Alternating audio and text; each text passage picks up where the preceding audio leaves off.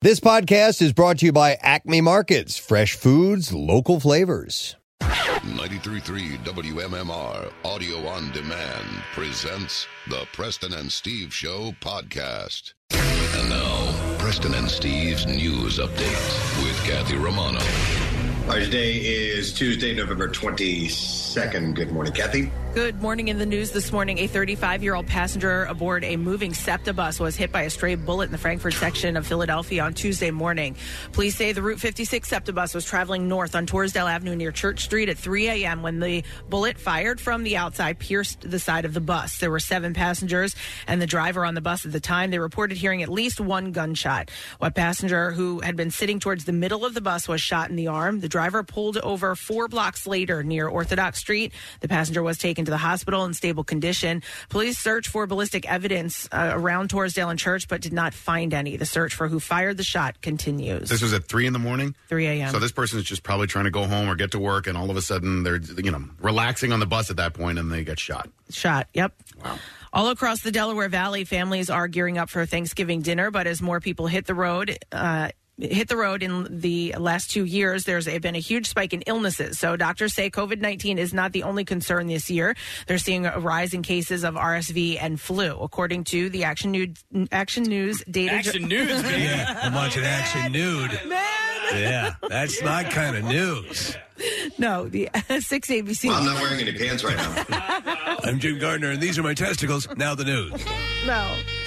The Action News data journalism team. Okay. Weekly flu cases nationwide skyrocketed much earlier this season, doubling last year's peak, but it was not as high as pre pandemic levels. This speaks to Dude, the. I'm, listen, I've got both of them. I, I have COVID right now. I have Yeah. flu.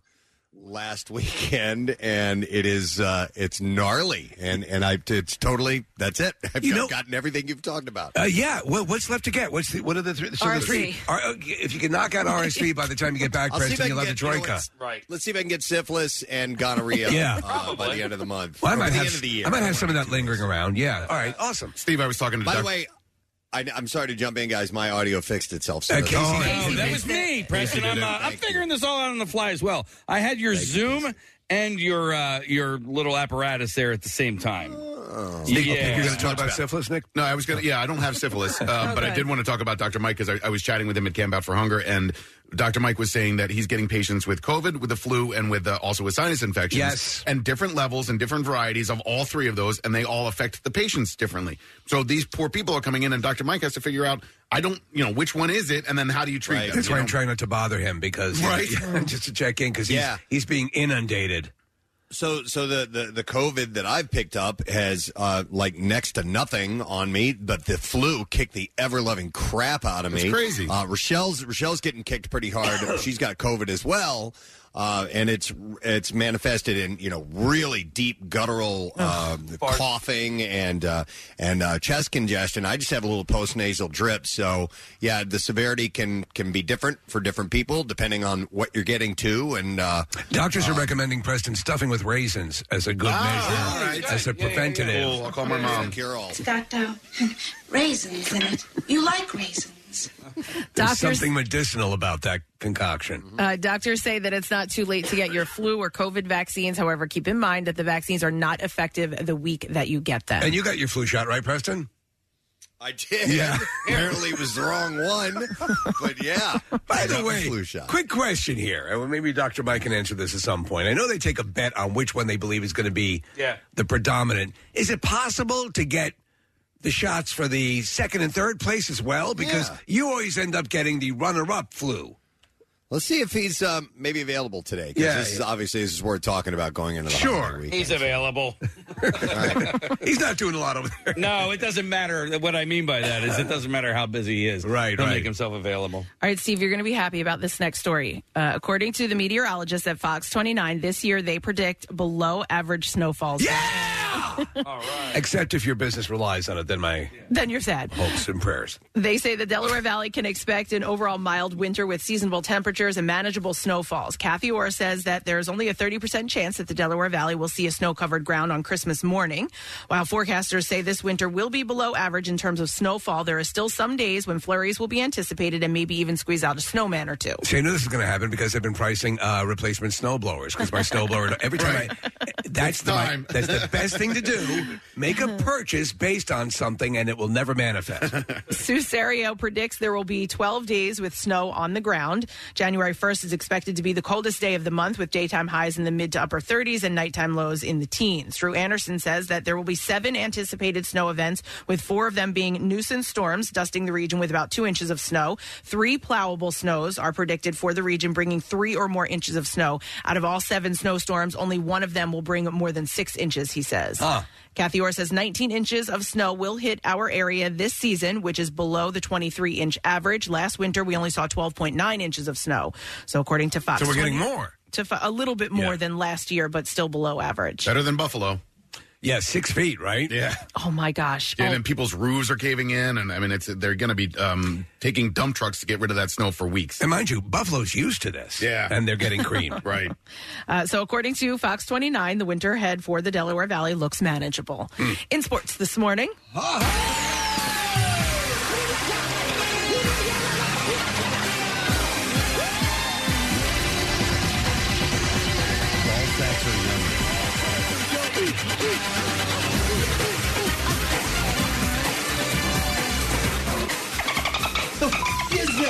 My touchscreen's not working. so Oh, of course. what's going Add that to the list. The Flyers lost again, falling to the Calgary Flames 5 2 last night in South Philly. Blake Coleman had a goal and two assists to lead the Flames to the win. Tanner Laczynski and Joel Farabee scored for the Flyers, who have lost seven in a row. The Flyers are on the road tomorrow night with a game in Washington against the Capitals. The puck will drop at 7.30. At the World Cup in Qatar, the U.S. men's team began their tournament yesterday with a 1-1 draw against Wales. Timothy Weah scored a goal in the 36th minute to give the U.S. the lead at halftime, but Gareth Bale struck from the penalty shot late in the second half to earn Wales a point. Next up for the Americans is a match against England, which will be on Friday at 2 p.m. The Sixers are at home tonight against Ben Simmons and the Brooklyn Nets. When asked about playing his former team in Philadelphia, Simmons said, I know what's coming. That's part of the game. He went on to say that Philly is a sports town and he respects the diehard fans. Tip-off will be at 7.30. And in Monday Night Football, the San Francisco 49ers beat the Cardinals at a game in Mexico City. Jimmy Garoppolo, Garoppolo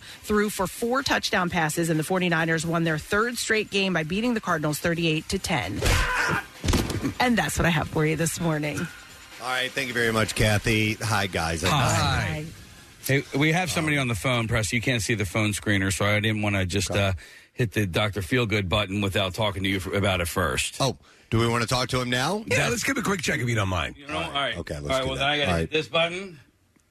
Come Can't do it without uh, without his theme music. I know. I know. It's it's sacrilege. There you go. Ah. All right, ladies and gentlemen, checking in now from Penn Medicine and Fox 29, the man with the golden finger, Dr. Mike Cirigliano. Yeah. Hey, Dr. Mike. I feel like I'm talking. Are you on the? Uh, are you near the moon? Are you traveling on the on the spacecraft? Does it sound like I'm that far away? Uh, no, you sound great, absolutely great. Uh, so, you, so you, you unfortunately uh, now have COVID. You're being Yep. treated with Paxlovid. Uh, We treated you uh, with uh, Tamiflu last week for the flu, uh, and uh, you know it's it's. I thought. um, I thought I was COVID immune. I thought I was going to get out of this whole thing without ever experiencing. I mean, not that I feel bad or anything like that, but I thought for some reason I had thought I had the super genes, but apparently that's not. You have some pretty hot little jeans on you. I've seen that. Yeah. Thank you. Skinny jeans. I, I, I Uh, mean, the, the the fact that you didn't have severe illness is is a win.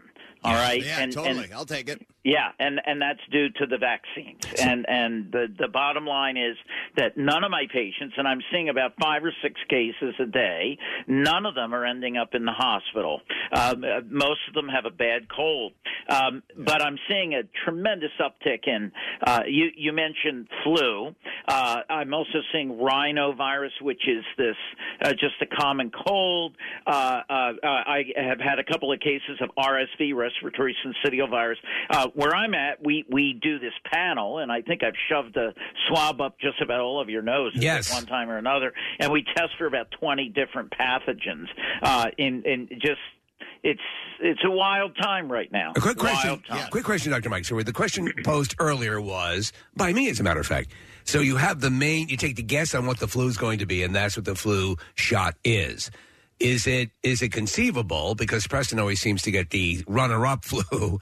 Um, if if one could be given a shot for that as well, or does that even exist?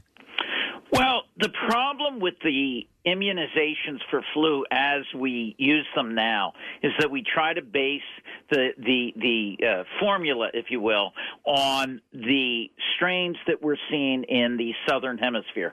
So, uh, if you think about it, Australia, for instance, is just getting over their winter, and they had a very, very, very bad flu season, and so uh, we tailor uh, our flu shots to cover the strains that were most common there. And and and uh, you'll look on the label; these, these are quadrivalent. I mean, these are um, uh, flu shots that cover a, a number of strains, but they're not a hundred percent. Right. Now, one of the exciting things is I think uh, with with uh, RNA vaccine technology, I think we're going to have an improved flu shot down the road. All but right. that being said, it look it is what it is, and because everyone was away uh, or isolated, now everyone's back, and we're seeing a tremendous earlier than normal uptick in flu and RSV and everything else. All right, all right. So, uh, Mike, uh, both both of my parents right now have COVID, which was, sucks. Um, um, but they're they're. I saw them yesterday. They're on the uptick. I wore a mask when I was over there, um, and they're finally starting to feel better. But I just wanted to speak to the fact that like they canceled uh, Thanksgiving plans. You know, my my nephew's immunocompromised, and so. Uh, they were going to go down to Virginia and spend Thanksgiving weekend with my family down there, but uh, sadly, unfortunately, had to cancel. However, Thanksgiving's just a day. We'll do it at another time, and we'll have the you know the family come up to visit. But if you are feeling sick or you're not feeling, uh, you know, you chance you might have COVID, it, it's best to stay home and not travel. Uh, Nick, listen. If you this is the time where if you don't feel well, don't do it. Don't uh, think you're obligated because it's a holiday. You don't want to infect grandma uh, or and and and cause her to be ill. I mean, it, people are still dying from COVID, not in the numbers that we had in the in the past, but It's, it's, a still. it's gum gum to you, um, Doctor Mike. Gum gum, not grandma. yeah. Oh, gum gum. Thank you. Is that what you? Okay, gum gum. That's my mom, Got it. I got it. I go by dum dum. Yeah, dum dum. That's Grandpa. Yeah. That, oh. Uh, well, so oh yeah, no, sage advice, obviously, and, and let's let's face facts. You probably didn't want to visit anyway, so this gives you a good out. uh, look, you, you just don't want to. You don't want to make anyone. No, sick. no, and, and even the people you do, you really don't. So you know, Right. that's that's all part of the deal. Yeah. Yes, No, that's that's cool. All right, so just be aware that there's a lot more of this going around. But as far as super shooting someone up with uh, the flu vaccine, so we're, we're we're getting there, but we're not quite there yet. Oh, it's going to get better. All it, right. it, it just is going to take some more time Like and research, and we're getting there. All right, We're getting there. Well, we love you. I love Thank you. you, Dr. Mike. Love ya. See you I'm later, sure- Dr. Mike Cirigliano. He's the man. That's just said off. Sorry about that. He wanted to say one more thing. It's it's hard. That is. But the one thing is, you know, with it when I had I did when the flu was kicking my ass with the you know since COVID came along a couple of years ago at least, uh, I, I think the mask thing has now become a little bit uh, like for flu. Put Yeah. that thing on, man. You know, and, and don't don't go spreading it around. So I felt better about being around my family and not necessarily getting them sick because I Yeah. just slapped the uh, I got my mask right here, slap the mask on and good to go, and just at least another layer of protection. But anyhow, this stuff's going around, so heads up. And you know, this weekend, obviously, with a lot of travel, uh, or this week, I should say, before the weekend hits, and uh, family getting together. If you're feeling a little funky, don't spread it around because the the flu thing sucked, man. It was horrible. They But kicked your ass t- twice. Twice the flu's Yeah. been far worse. Yeah. I think I think yeah. you'd actually be a cakewalk if you got gonorrhea. Uh, yeah, right. Yeah, Yeah, yeah. you would All think of so. Right. Am I vaccinated for that? I have no idea. Put your mask on. Just put it over your I don't nuts. Yeah. I can do that. All right. Well, anyhow, we welcome you to a uh, Tuesday morning President Steve Show. Yes, if you're just tuning in, I am at home, tested positive for COVID. First time that's happened. So taking precautions and uh, broadcasting from my basement. Uh, and uh, we do have some things going on uh, on the program today. We are going to check in with our buddy Connor Barwin. Uh, he's a part of the, uh, they're doing a, a tribute to the last waltz. Uh, coming up at uh, Franklin Music Hall. That's on the 26th. And uh, Connor is in conjunction with that. And in fact, uh, it's an all Philly band lineup. So Low Cut Connie and uh, Don McCloskey and more are going to be a part of that. So it should be pretty cool. It's supposed to be amazing. To Yeah. Connor later on this morning. And we're also going to talk to the star of A Christmas Story and also A Christmas Story Christmas on HBO Max, Peter Billingsley. Yeah. Ralphie will be joining us this morning uh, around nine o'clock, which is really cool. We've talked to him before, and uh, you know, it's just it's just awesome that they uh, have continued that story on. So I saw we'll the see. uh, the movie press, and they bring back they bring back everyone they can. And everyone who's gettable is in the movie, and it's really cool. Love it. Yeah, Love it. So uh, we'll chat with him a little bit later on this morning. Uh, but we have some other things to get to. Uh, in the meantime, don't forget uh, we have the Christmas Miracle coming up. We'll do some invites for that as well. Let's take a break. Come back in a second. We'll do the stupid question uh, and the entertainment report when we return. Stay with us. We'll be right back. Love Preston and Steve and WMMR? Check out WMMR.com for more of everything that rocks.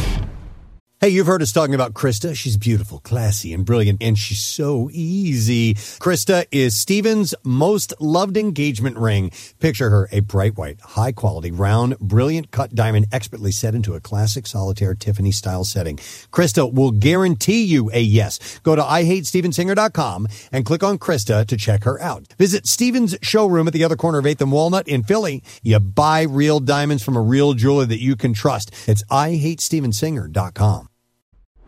Now, back with more of the Preston and Steve Show podcast. All right, stupid question this morning. Going to give away uh, Black Adam on digital. If you can answer this correctly, what is the only chemical element whose name is only three letters long? 215 263 WMMR. If you know the answer to that, you need to call right now. What is the only chemical element whose name is only three letters long? Let's see if you know the answer to that. We'll go through some birthdays while we await your answer. Today is the 22nd day of November.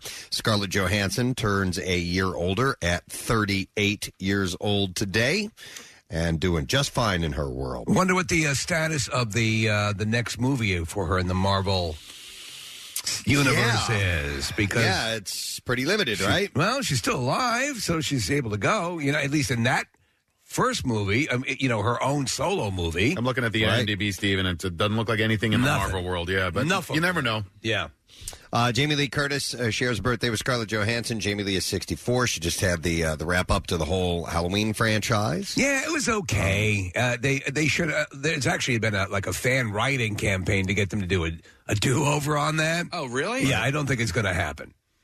Uh, 64 years old today. Uh, Terry Gilliam, one of the uh, members of Monty Python's Flying Circus, uh, but uh, also a great director uh, in his right as well. Uh, he celebrates his 82nd birthday today. And I think he's the only um, American of the troupe. Yes. Yes, I believe so.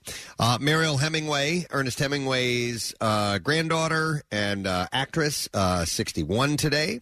Uh, friend of the radio program, Miss Billie Jean King has Yeah. her birthday today.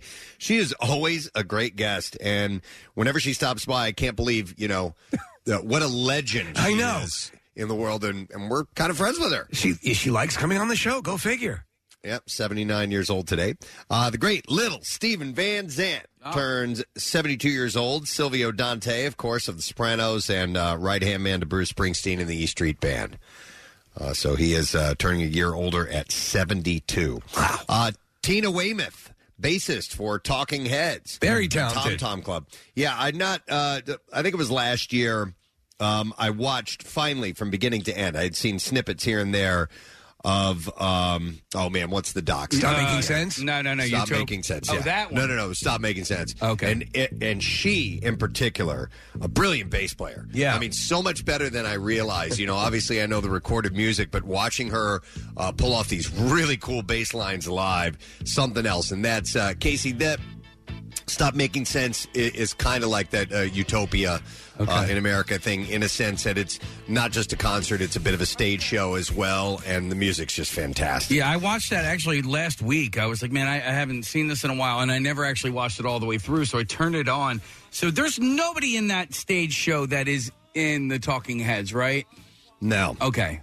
Yeah, they they split up a long time ago, and they don't. Uh, you know, Dennis Franz and and uh, Tina Weymouth, and they they all they've kind of went their separate ways. Uh, so uh, she's 72. Uh, Boris Becker, the tennis star, was he the one that we recently found out was in prison, or was that yeah. somebody else? It's the second time he's been in prison. Like tax evasion, I think more than once. Yeah, And both he's- times tax evasion. He's back in. Yeah. It's like you didn't learn the first time. Yeah.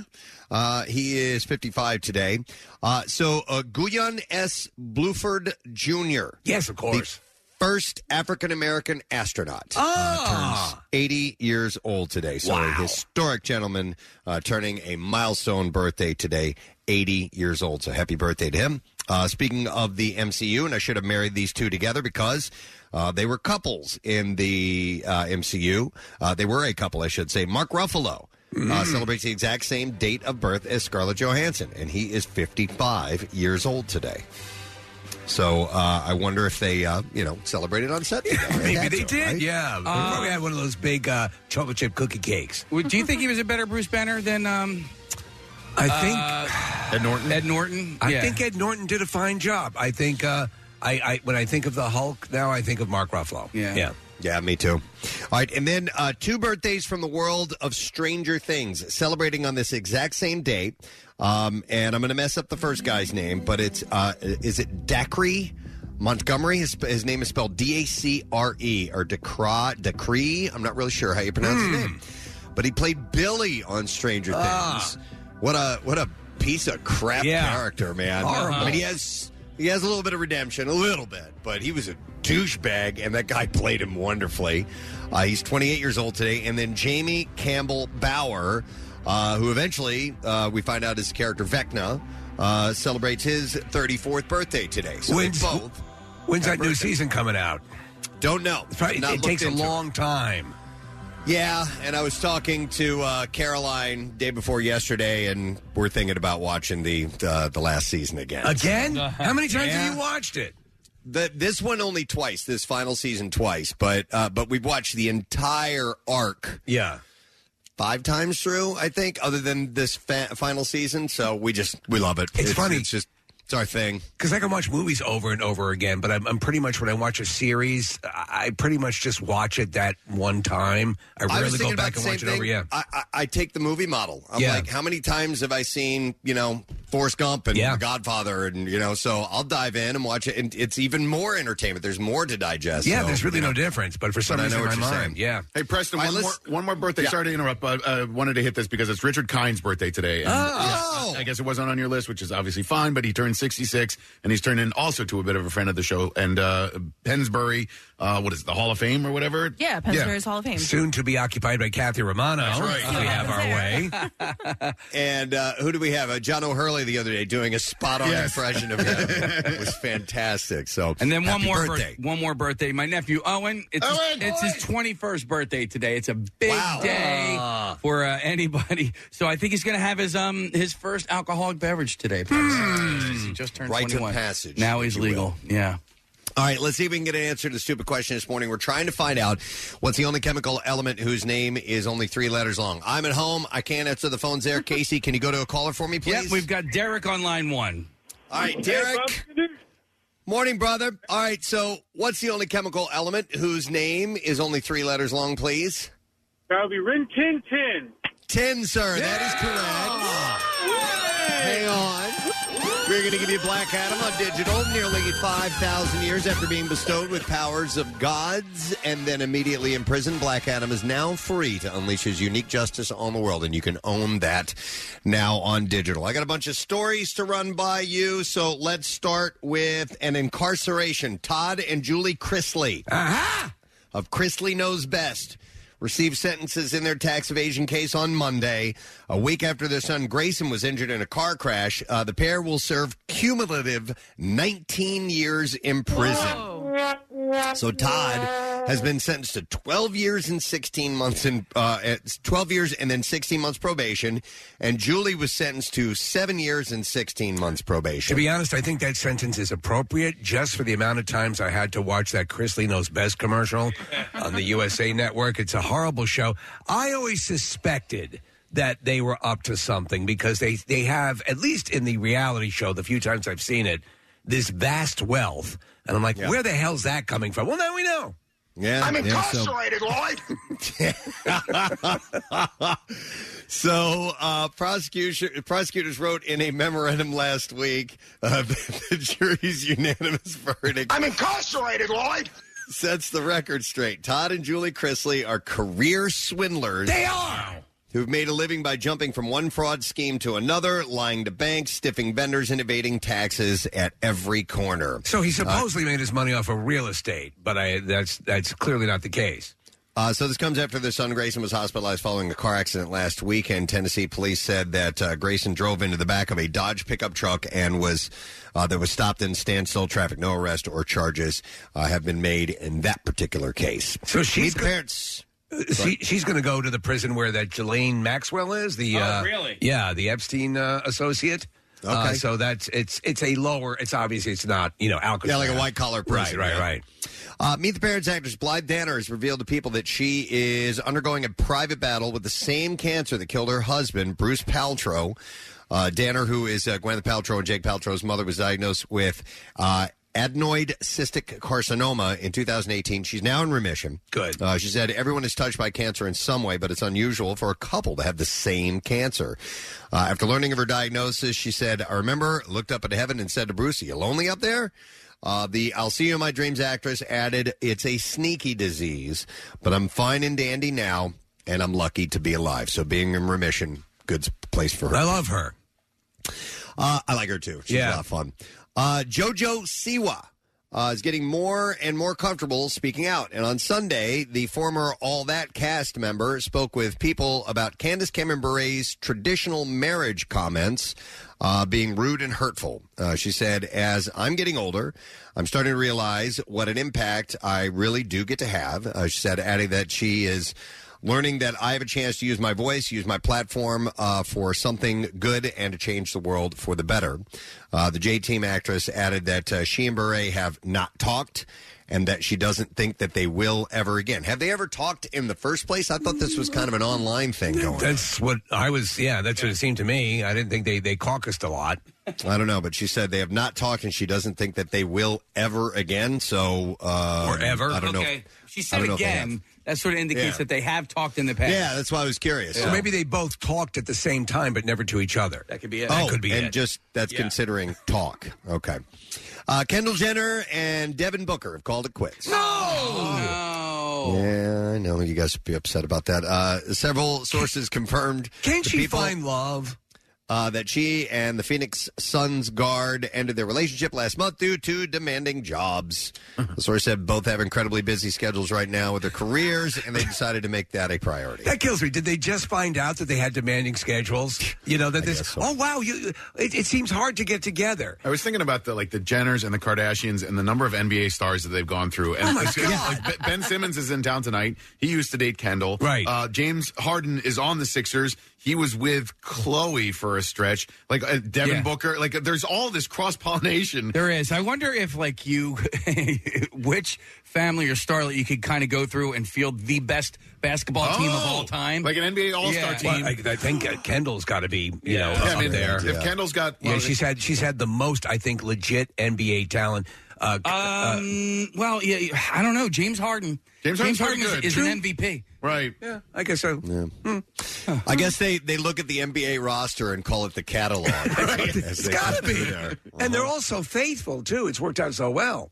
Uh, an insider also revealed that the decision to end their romantic relationship was mutual and just came down to timing. And uh, though uh, Jenner and Booker do plan to stay in touch. Oh, that's great. Isn't that nice? So there's hope, folks.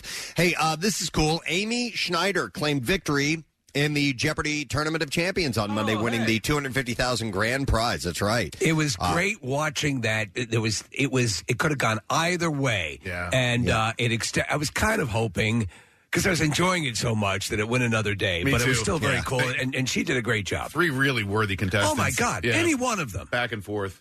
But she is just a powerhouse, Yeah. dude. It's it's amazing. She defeated opponents uh, Andrew He and Sam Buttrey for the third time in the finals. It required a contestant uh, to win three games to clinch a title.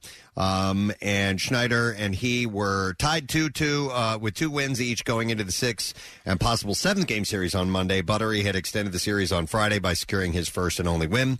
Uh, the Tournament of Champions, which began October 31st, featured 21 contestants who won at least four games since the 2020 tournament, as well as winners of the National College Championship, the Professors Tournament, and the game show's first second chance face off. So now we Uh, return to a, a- another uh, uh, uh, champion with a number of wins under his belt. You forget about that because they took the pause. I think he's got what twelve or thirteen under his Yeah, belt. he's, he's a really Oh, good champion. really? Yeah, yeah, yeah.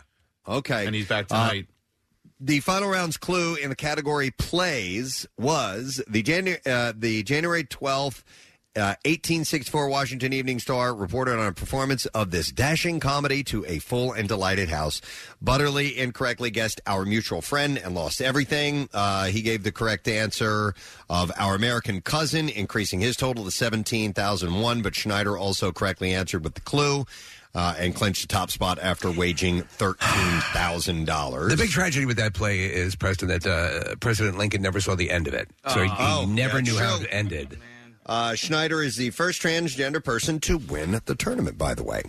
Uh, Gary Oldman is preparing for retirement. The Oscar winning actor, 64 years old, shared that he intends to wind down his illustrious ca- career uh, when he completes his run in the acclaimed spy drama Slow Horses. And I've been watching. I watched the first season. Horse is so slow. it's good. Is it good? Yeah, it's it like um uh, when when you read the description of it, it, it kind of uh, poses itself as as a comedy, Right. And there are comedic moments, but it's not a comedy. I I, I very much think it's a drama, and and it's essentially Is it a spy drama? yeah. Okay, He is the yeah. head of a uh, of a house in MI6, Right. That, Horse division. where they send all the quote unquote idiots. I gotcha. You know, the, Oh. guy, the guys who have had like utter like f ups in you know a regular like either a training exercise or whatever, and for some reason or another.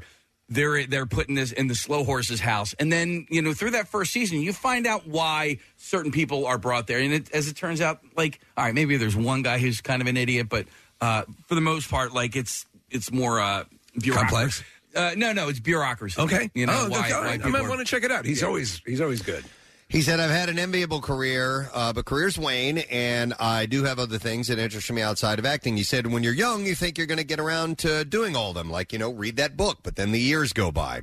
Uh, he said uh, he shared that uh, while he has signed on for two additional seasons, uh, by the way, Casey, of the Apple TV Plus series, he doesn't intend to work well into his years like some actors. He said, I'm 65 next year, 70's around the corner.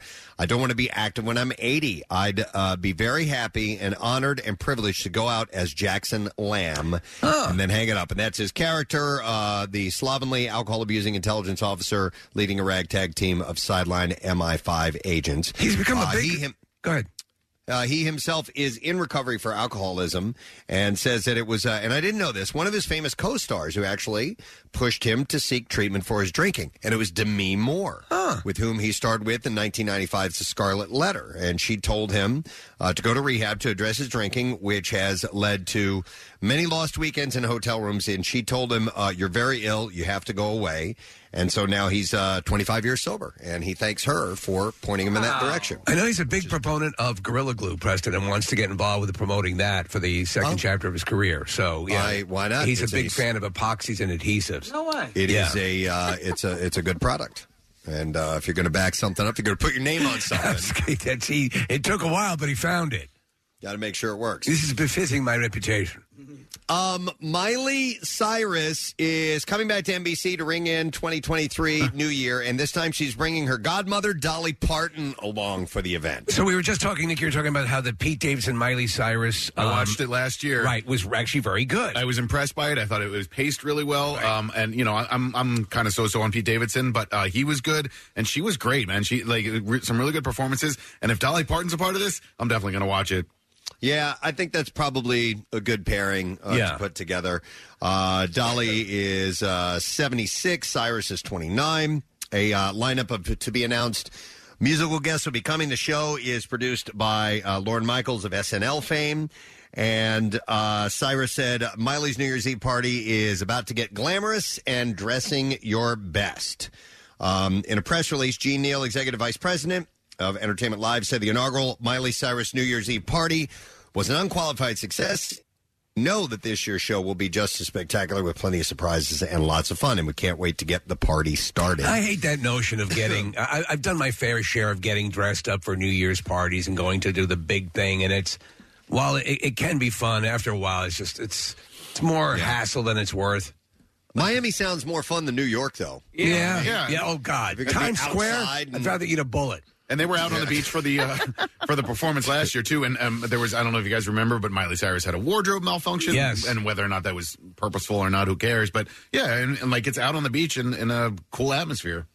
So Miley will also take part in NBC's uh, Dolly Parton's Mountain Magic Christmas, which is coming out on December 1st. And the festive show uh, will also feature Jimmy Fallon, Willie Nelson, Billy Ray Cyrus, Jimmy Allen, Zach Williams, Tom Everett Scott, Anna Gasteyer, and Angel Parker as well. So, if Universal and or Disney w- d- don't want us to broadcast from those locations, do you think we could- Dollywood. Dollywood, Yes. Totally. Dude, Why oh not? My God. That's what we need to do. We need to give up on these other dreams we have and pick something like that. We have to realize, like water finds its own level, we don't rate a Universal. We don't rate it. To, but I'll give you, Dollywood is considered a, a very competitive theme park. Yeah. And maybe they're looking for the kind of audience that we could bring. Not Possibly. a bad idea. Dollywood. That is n- not a bad idea. All right. A uh, couple more quick things. Um, following rumors about Indiana Jones 5 featuring a digitally de-aged Harrison Ford. I don't like that. After the actor was spotted wearing motion capture dots on his face during the production I of the hate these movie. dots. We, we now have confirmation of just what exactly I feel like that an will- idiot. that will entail. Uh, as any fan of Indy knows that the movies uh, the movies need to have an explosive opening sequence. Um, and uh, for Indy Five, I think they're just going to do it for the open. Not that. Oh. On the toilet. I'm very old. Uh, for Indy 5, the solution was simple, though. A set piece was drawn up that pits Indy in a castle in 1944 surrounded by Nazis. Uh, with this film, uh, the first not to be directed by Steven Spielberg and produced by George Lucas, incoming director James Mangold has a lot to live up to, including that opening sequence. And the Logan director has come up with a novel idea take Indy back to his prime. Apparently, the producer, uh, Kathleen Kennedy, said they found the footage. Uh, this was a thing they shot 40 years ago. We're dropping you into an adventure, something Indy is looking for, and instantly you have that feeling I'm in an Indiana Jones movie. So I think they're taking pre-existing footage and they're going to put him in for the opening sequence. Steve. So, uh, they're gonna okay. put it digitally put his face The in. Crystal Skull took place in the 50s, correct? Yeah, I believe so. Yeah. All right. So, uh, yeah, uh, okay. early 50s. Right, yeah. right. All right. We'll see. So they're probably just doing a flashback at the beginning, you know. Well, he's a good director. I love Logan, and uh, we'll see if um, we. I hope this, since this is going to be the, the the final chapter of the Indiana Jones Yeah. storyline for Harrison Ford. I hope he goes out in style. By the way, for and it's Harrison not Ford, just he him going to the early bird special. Yeah. Uh, the feeling of seeing his younger self on screen was uncanny, but the actor admits that uh, he was utterly convinced by what he saw. He said, This is the first time that I've seen it where I believe it. He said, It's a little spooky. I don't think I ever want to know how it works, but it works. Uh, not that he's uh, pining to return to the time in the original of the original Indy movies. He said, Doesn't make me want to be young, though. Uh, I'm glad to have earned my age. Uh, so it's going to be opening on uh, June 30th. Did you ever of see next the, year's? The Irishman? The uh, where they de-aged uh, Pacino and they de-aged uh, De Niro, and they they, they use this technology fairly liberally, and um, it, kind of works, but it's it's it's disorienting. There are scenes where you find yourself like looking at their faces, and it throws you off. And I remember one of the uh, uh, interviews they talk. We're talking to Scorsese, and he was saying he had to remind De Niro to walk like a 30, 35 year old as opposed you know in his in his cadence was not the same was not the same energy so all those things figure into it All right. Uh, I think we're ready for the clips. And I think I left them on my printer upstairs. Do you want to go up? Have them. Well, you guys want me to run upstairs? can you real get us a quick? pop tart while you're up there Yeah. See how long it takes them. Yeah. Uh, Yeah, go ahead. Casey, You want to do the setup instead? I don't have the setup either, so. Why don't you call up to Rochelle and see if she can read them to you? All right. I'll run upstairs. You guys want me Oh, to yeah, hang yeah, out? yeah, Hang out. yeah. All You get to I'll be right back. His pajama bottoms. So we're uh, in Preston's basement, which has a really nice. Uh, there he goes. There he goes. I have the timer going. Let's see how Yeah, long it takes. yeah, see how long it takes Like to- he's a three year old. Go upstairs and get mom. Go get them now. You cannot do it unless you have your preparation. I actually can't believe how that that that still works sometimes. Like, go, like Jason's eleven. I'm like, all right, I'm gonna I'm gonna time you. too. Really? Go, Oh, yeah. God, go yeah. upstairs and get my. He got it. Twenty three seconds. It 23 took you, seconds, Preston. man. Preston, it took you twenty three seconds. That's not bad. That's a new world record, I Yeah. believe. It is. It is Yeah. Actually, yes. It's an inaugural world record. By the way, All right, you can uh, clips. watch uh, Preston's pajama pants on our YouTube channel. Oh, did you see my pajama pants? Yeah, yeah. yeah. You're so lucky you're in pajama pants. I know it's awesome. It's awesome. All right, uh, clips. Here we go. Um, welcome to Chippendales. The story of an uh, Indian immigrant who becomes the unlikely founder of a male revue that becomes a cultural phenomenon. In this clip, uh, we have uh, Kamal Nanat. Uh, Nanjiani? Nanjiani uh, explains that he's not playing a Chippendales dancer despite being ripped. Hit it.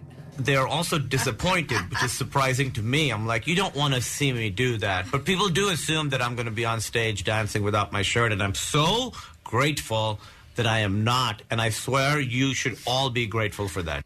Your balls are showing. Welcome to Chippendales is available on Hulu today if you would like to see that. Here's the next clip. While attending Nevermore Academy, Wednesday Addams attempts to master her emerging psychic ability in the new series Wednesday. And here, star Jenna Ortega talks about meeting Christina Ricci ahead of playing Wednesday Addams. Here we go. I think she's somebody that I've always had a lot of admiration for from a very young age. Uh, I've always kind of looked up to her in a sense almost. So I think that I was just kind of interested in getting to know her, not necessarily for, um, you know, yeah, to talk about Wednesday or anything like that. I don't give a f- Uh, Wednesday is out tomorrow on Netflix if you would like to see that. It's out on Wednesday. It is? Yeah, it's think perfect. they did that on purpose. Yeah. All right. All right, there you go. That's what I have uh, in the entertainment report for you this morning. So if you're just tuning in, uh, I'm at home. Uh, test positive for COVID. Feel fine. It's all good. Rochelle uh, feels worse than I do, but she's uh, on the mend. Uh, and so we're dealing with that. But other than that, business as usual. We got a couple of guests on the program. Uh, we will have Connor Barwin checking in. Uh, there's an event coming up he wants to make us aware of. And we're going to have Ralphie, Peter Billingsley, on the show this morning. A Christmas Story Christmas is out now. You can watch that. It's on HBO, right? HBO Plus? Max, yes. or HBO Max, sorry. Uh, so we'll talk to him uh, around 9 o'clock or so, and uh, we'll see what else is going on in the world. We're going to take a break. We'll come back in just a second, so stay with us, my friend. I was trying to tell you, it's Tattoo Tuesday. Text word tattoo to 39333. I was trying to tell you that. Sorry, Preston. Oh, I, I, okay. I thought he was just showing you, You, his you can just tell me. Yeah, yeah. All right. Uh, text that now. We'll get a winner by the end of the program. Now, can we take a break? Yeah. Yeah. All right, we'll be right back. Greetings, good citizens. With Thanksgiving upon us, the thing I most look forward to is the traditions. Be it family, friends, food, and perhaps a beverage or two. And another tradition I really enjoy is connecting with MMR listeners during my annual Welcome Home broadcast. It's happening on Thanksgiving Day. So this Thursday, starting at 10 a.m. Pierre Standard Time, join me live on the air or the MMR app wherever you are, and I'll be taking requests, dedications, and holiday wishes for the MMR family coming together on Thanksgiving Day. And yes, I will serve up the traditional Alice's restaurant at 10 a.m., noon, and a Pierre vinyl cut version at 2 p.m. So let's stuff our ears with great music and cheer before you stuff your face. And happy Thanksgiving from 93.3 WMMR. A variety of things to pass along to you this morning. So I believe the stream of conscious listener is what I have become on. Exciting. Or were you going to go to the, the general store, Casey? I don't know. No, you know what? I um I completely lost track of where your stream of consciousness nerd music is. It- it- we have to have an official theme. no, we do, we do. Because And, all uh, these there it segments are so different. There you go. These are things that just rattle off the top of my head. Stream of consciousness. Or Yeah, so I I saw this interesting story. Uh, Casey, are you familiar with a guy who plays for the Vegas Raiders, a linebacker named Blake Martinez? Uh, yes, I do. I- I'm not super familiar with him, but I follow the NFL, so I, I am uh, familiar with that name. All right. I do not follow the NFL, so I'm not familiar with this guy, but I did read a story about something uh, about him that I found interesting because he uh, he he retired mid-season. Okay, he's 28 years old, could have more of a career left, but apparently it wasn't because of a, a career-ending injury or anything like that. He wasn't released. He decided to hang it up because he's making enough money selling Pokemon cards. Pokemon cards have What? eclipsed his NFL career. Come on. Yep. And he recently sold a very rare card for nearly seven hundred thousand dollars. Jesus. Yeah. So- it's still a thing. Apparently, Yeah. Jace has a pretty rare card. He he was never Is it a Dwight Gooden? He was ah. never into Pokemon. He he never really got into it. One summer, it was like a couple summers ago, the kids used to take their cards to the pool and they would put them in these binders. And so he was like, I have a couple of packs. Can you get me a binder? We put it together. We bought a little more. He did absolutely nothing with them. But now, and I don't know how true this is, but somebody has told him that the one card he has is very rare and that he should hold on to. Is there it. a dollar amount associated with this? I don't know because I don't know anything about it. He just keeps telling me we have it. It's sitting in the binder, and it's my retirement fund.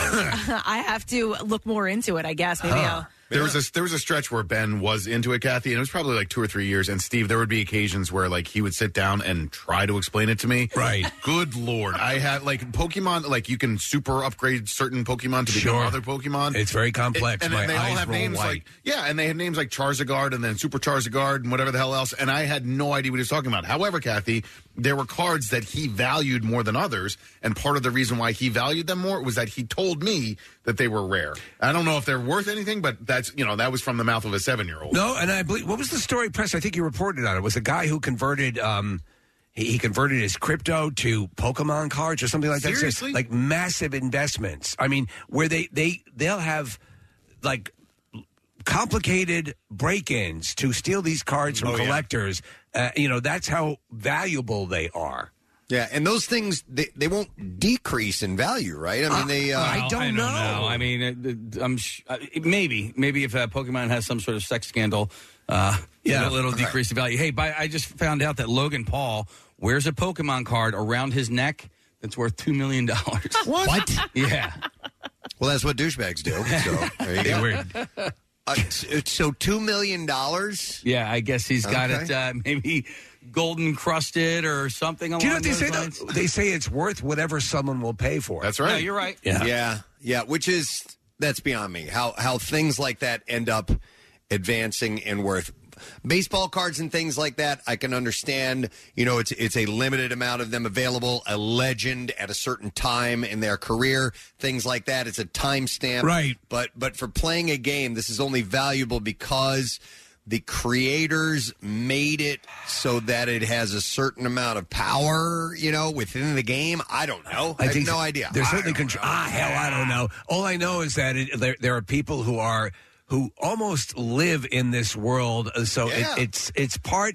That's their reality. I mean, they play this all the time. Let me ask you Yeah. then. Uh, so the the creators not only of the characters but of the cards, don't they sort of have a? Uh, it's like insider trading almost. Like they they they can create. Oh, all right, we're only going to make five of these cards. Uh, I'm going to keep one. They can you do that. Yeah, yeah. Like that doesn't come out of the box worth two million dollars, does it? You I- know what I mean? They I- don't. They don't make this card, create this character, and go, okay, we're putting this for sale. But they can make for sure 2 that million it's dollars. somebody is making sure it's that that rare. card is rare. They can massage it along, so they Mm-hmm. can say, okay, this will be a limited edition.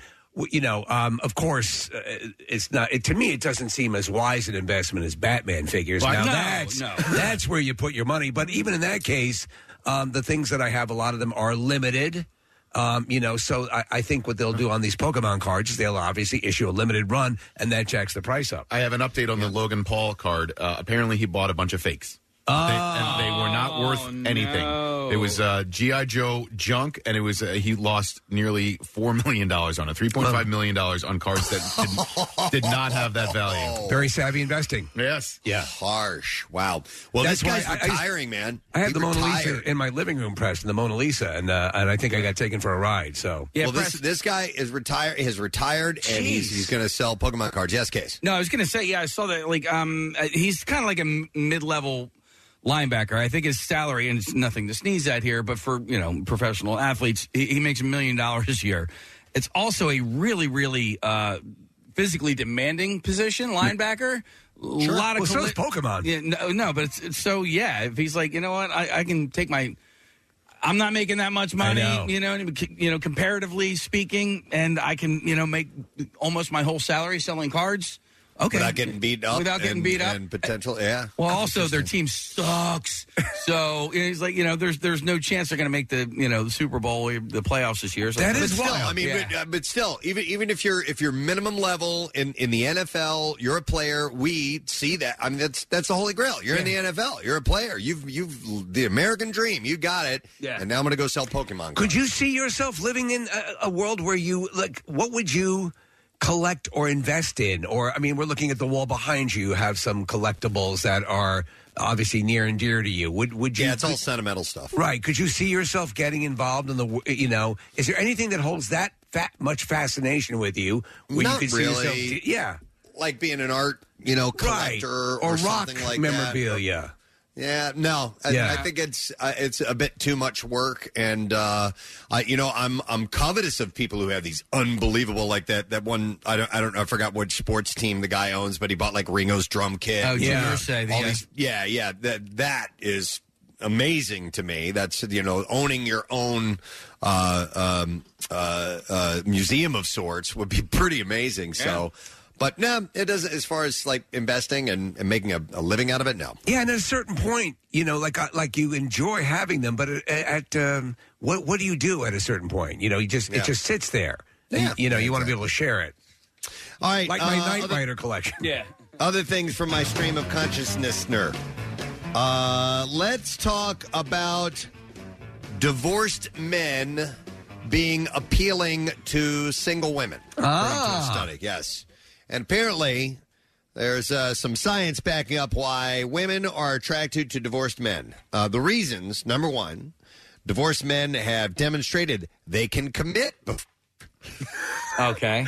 Okay. They, can, commit, but just not for Yes. that long. Yeah. yeah, just not that long. Uh, divorced men are experienced communicators. All right. Or that's Uh, the reason divorce- they're divorced. Yeah, exactly. Man, are these Divorced single women men- so hard up? Like, What's going on here, man? Well, I think what it's it's, it's, it's demonstrating at least in a in a um at a period they could do that, and so I think that's the enticement. I think they they have. I think it goes to that. They have exhibited, and, and Nick, you you represent this here, the the willingness to have at one point made the full commitment. Yeah, I'm going to commit to you for about 10 years, and then uh, we'll figure out what happens And then we'll renegotiate. And I'll, Talk I'll to my agent. I'll communicate well for uh, for a little while, and then, And then uh, I'll withdraw. Uh-huh. Yeah. Th- These are these are the perceptions that they say that uh, that women might have for divorced men. Divorced men deal better with conflict. Yes. Unless they were very conflictive in nature, and that's why they got divorced. Well, look at OJ. Uh, divorced men are more likely to be in shape, but not too in shape. hmm So they're attractive to other women. They're more likely to collect Pokemon cards. Uh, divorced men are probably more mature, according Probably. to this study. That's what it is. unless they work in radio. Uh, divorced men are more likely to have children already, proof of their fertility. All right. Which all humans are drawn to, I got apparently. swimmers. And number seven, divorced men don't believe in the one. They've learned that the they many. have to work on themselves, so they stop looking for Ms. Right and start looking for women who make them happy and with whom they share common interests. Listen, this is just an e- this, this whoever wrote this is trying to uh, is trying to put divorced men in uh, a better light than what we you know what they traditionally are seen as. Like it didn't work out, it Yeah. failed. You know. Yeah, who's behind this study? A Divorce divorced Men's- guy. Yeah, Divorce Men University. Right. Yeah. But I, don't know. there is, I think there's some credibility to some of these aspects. I, I will say that uh, after I got divorced, uh, there was a stretch of time where I was an eligible single dude, and uh, the fact that I was divorced, I don't know if it hurt me or helped me or whatever, but like I felt pretty comfortable with myself for a stretch, and um, and that took a little while post divorce, and then uh, it's I don't know, it's like a, a kind of a conversation starter. Sometimes you like you have something to talk about. It's like yeah, my last. Uh relationship didn't work out, and here's why. So at least um, you had things to talk about with people. Do you think it's as much as what you exude as what you're putting out Oh, there? yeah, yeah. As you know that And that, w- that took about a year. Okay. Yeah. You end up crying on some people's Yeah. shoulders. The, by the way, the uh, the getting in shape portion of a Preston, can go either way. You can either be so depressed you don't eat at all, so you lose weight, or you get so Ah. depressed that you eat way too much and you gain weight. So I I did the former and lost lost a decent amount of weight after I got divorced. Um, but yeah, I mean, you know, I, I've seen both ways. Yeah. So, but apparently, I, I was not aware of this. Uh, uh, uh, there are a, a sector of women who are divor- or, or attracted to divorced men, and uh, that this study shows those are the reasons. does it work the other way? Uh, any, any indication that uh, men are attracted to divorced women? It's a good question. Um, I haven't seen. This is only one side of the the the of the gender study, so I don't Probably really know. not. But you know, all the guys are like, "Oh God, I want She's nothing to got do with her kids. kids." yes, She's got a I lot know. of kids. She's been with another man who's probably better hung. No thanks. Yeah. It's so wild to look back uh, in uh, history, uh, and by that I mean like old movies, TV Yeah. shows, and things like that. Old-timey. What about what a uh, what a scourge it was to be a divorced woman. Oh yeah. Uh, in the 1950s, 1960s, at times like that, that it was considered almost an embarrassment, a scarlet letter of- Well, of type. Do you remember that Happy Days episode? The divorcee, they called Yeah. her hot to trot. Yeah. Yeah, Yeah. totally. But She's I- a whore. I, I wonder in the back of the, the mind of the single person about to date the divorcee, like, uh, do I really want to get, like, what's what's the ex like? Do I really want to get involved in something where, Yeah, you know, I, dude, I saw a He does commercials for Hurt. I, I hate this on, on Twitter, but it ended up in my feed. This uh, this woman got her ass kicked by her boyfriend's ex-wife. Like, Okay. you know, I guess maybe they were at the same. It, it was like a, they were at a Little Caesars or something like this, and I mean, she was just getting stomped on. Who knows the reason why? But it's like, you know what? I think we're going to break up now because I don't want that to be a part of my life. Yes. you know. You bring that luggage. Yeah. Yeah, yeah. No, I, I remember, and this is not a divorced situation, but I was in my early twenties, and uh, this this older woman approached me. She was married, and she made her intentions very clear that she was interested in me. Wow. she was married and like wanted to. To like arrange a hookup, a meetup, and stuff, and, I, and here I am in my twenties. I'm like, this is the greatest thing ever. This is incredible. oh my god, this is, this is every fantasy coming true. And then reality hit, and I'm like, wait a minute, dude. Yeah. She's married. This could end with me six feet under the Yes. ground. Yeah, this could end with There's you- No way I am going into this. Hey, lipid you- pants. even- Yeah. But but even even when there's a divorce involved, Yeah. uh, that's something to be considered as well. Is there a psycho ex? Yeah. Because apparently things didn't work out. Am I going to end uh, up jumping out a window in my underwear?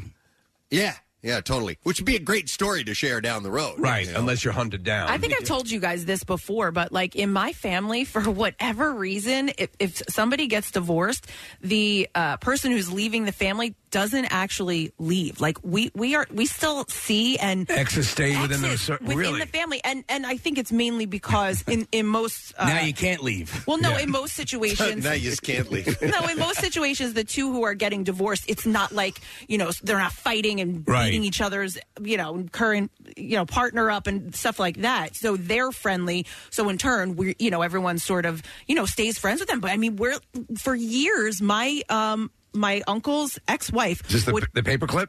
no, no, a different one. Um, would come to to holidays. She would spend Christmas, Easter, Thanksgiving with us. and Wow. with Well, his did they- new Well, that's a, wife. that's a good sign. I guess that you're you've you've made it as uh, Especially when- congenial as possible. If there are kids involved, you know, I mean, my, my parents are, are uh, friendly with my ex-wife, um, and you know, my, my youngest brother's divorced. Uh, his ex-wife is in the in the picture as well. Like it's it, it- they're just because they're no longer married to that person, they are still related to you because of the child, you know, in, Yeah. in one way or the other. And my ex-wife will always be a part of my life because of our son. Uh, and I'm I'm really lucky. I have a great divorce, you know, Yeah. and, and I text with my ex-wife every day essentially. So like we're friendly, um, and there's no reason to you know exclude her from my life. And I'm sure there's a dynamic out there. In fact, I know that there is where your family member was the one who messed up in the relationship. Yeah. dude. Yeah, and how can you take their side because they, they were the a hole? He blew all his money on Pokemon cards. there you go. Maybe We that's told what him it not to. Yeah. Maybe you that's what dumbass. He collected two things: Dwight Gooden and Pokemon cards. Look what happened. All right, uh, we're moving on.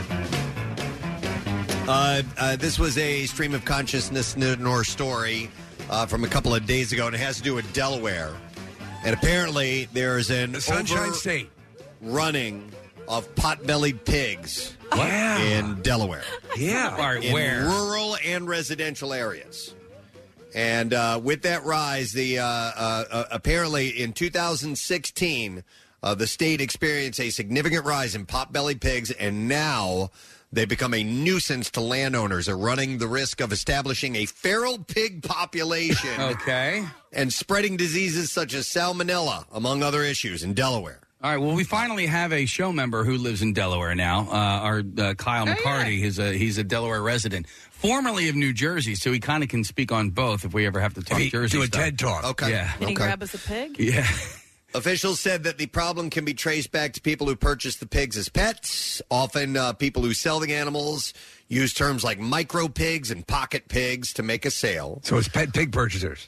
But as the uh, pigs age, they can grow up to 70 to 200 pounds and have a lifespan of 15 to 20 years. There was a while there where I thought we were going to have a pig. I because my my youngest loves pigs. My my wife was following these people on Instagram who have a pet pig, and not the gigantic ones like uh, Jeff Devlin's. Right, yeah, uh, yeah. Brought home, but uh, I, I was like, man, I think I we and, and apparently the- the they're wo- intelligent. The word is they make really good pets. That they really are are cool as uh, you know. But again, when one when they start to exceed two hundred pounds, that's, That's an the issue. thing. So, Casey, you may someone may tell you that you're getting a small pig, and then you get it home, and then Yeah. a, a couple of years in, you're like, "This ain't no small pig." Yeah. yeah. Uh, so as a result, a lot of the pigs can become strays, and uh, some owners who uh, can't bear the brunt of pig parenting relinquish ownership and allow them to roam around, and then you have the Delaware feral pig problem. So has there? uh, how many? Uh, did they get an, an estimate number? I don't have a number. No, there's there's no number in this Five particular pigs for article. every person. Uh, the at-large pigs are on uh, often go on to cause problems for land, livestock, and humans. And as uh, as a result of that, officials said that swift action will be taken to mitigate any threats. Uh, for example, if pigs are found on state-owned land, such as state forests and state parks, they will be, yep, dispatched immediately. Wow. Uh, primarily, that's because potbelly pigs can reproduce as young as eight weeks of age. Jesus. Wow.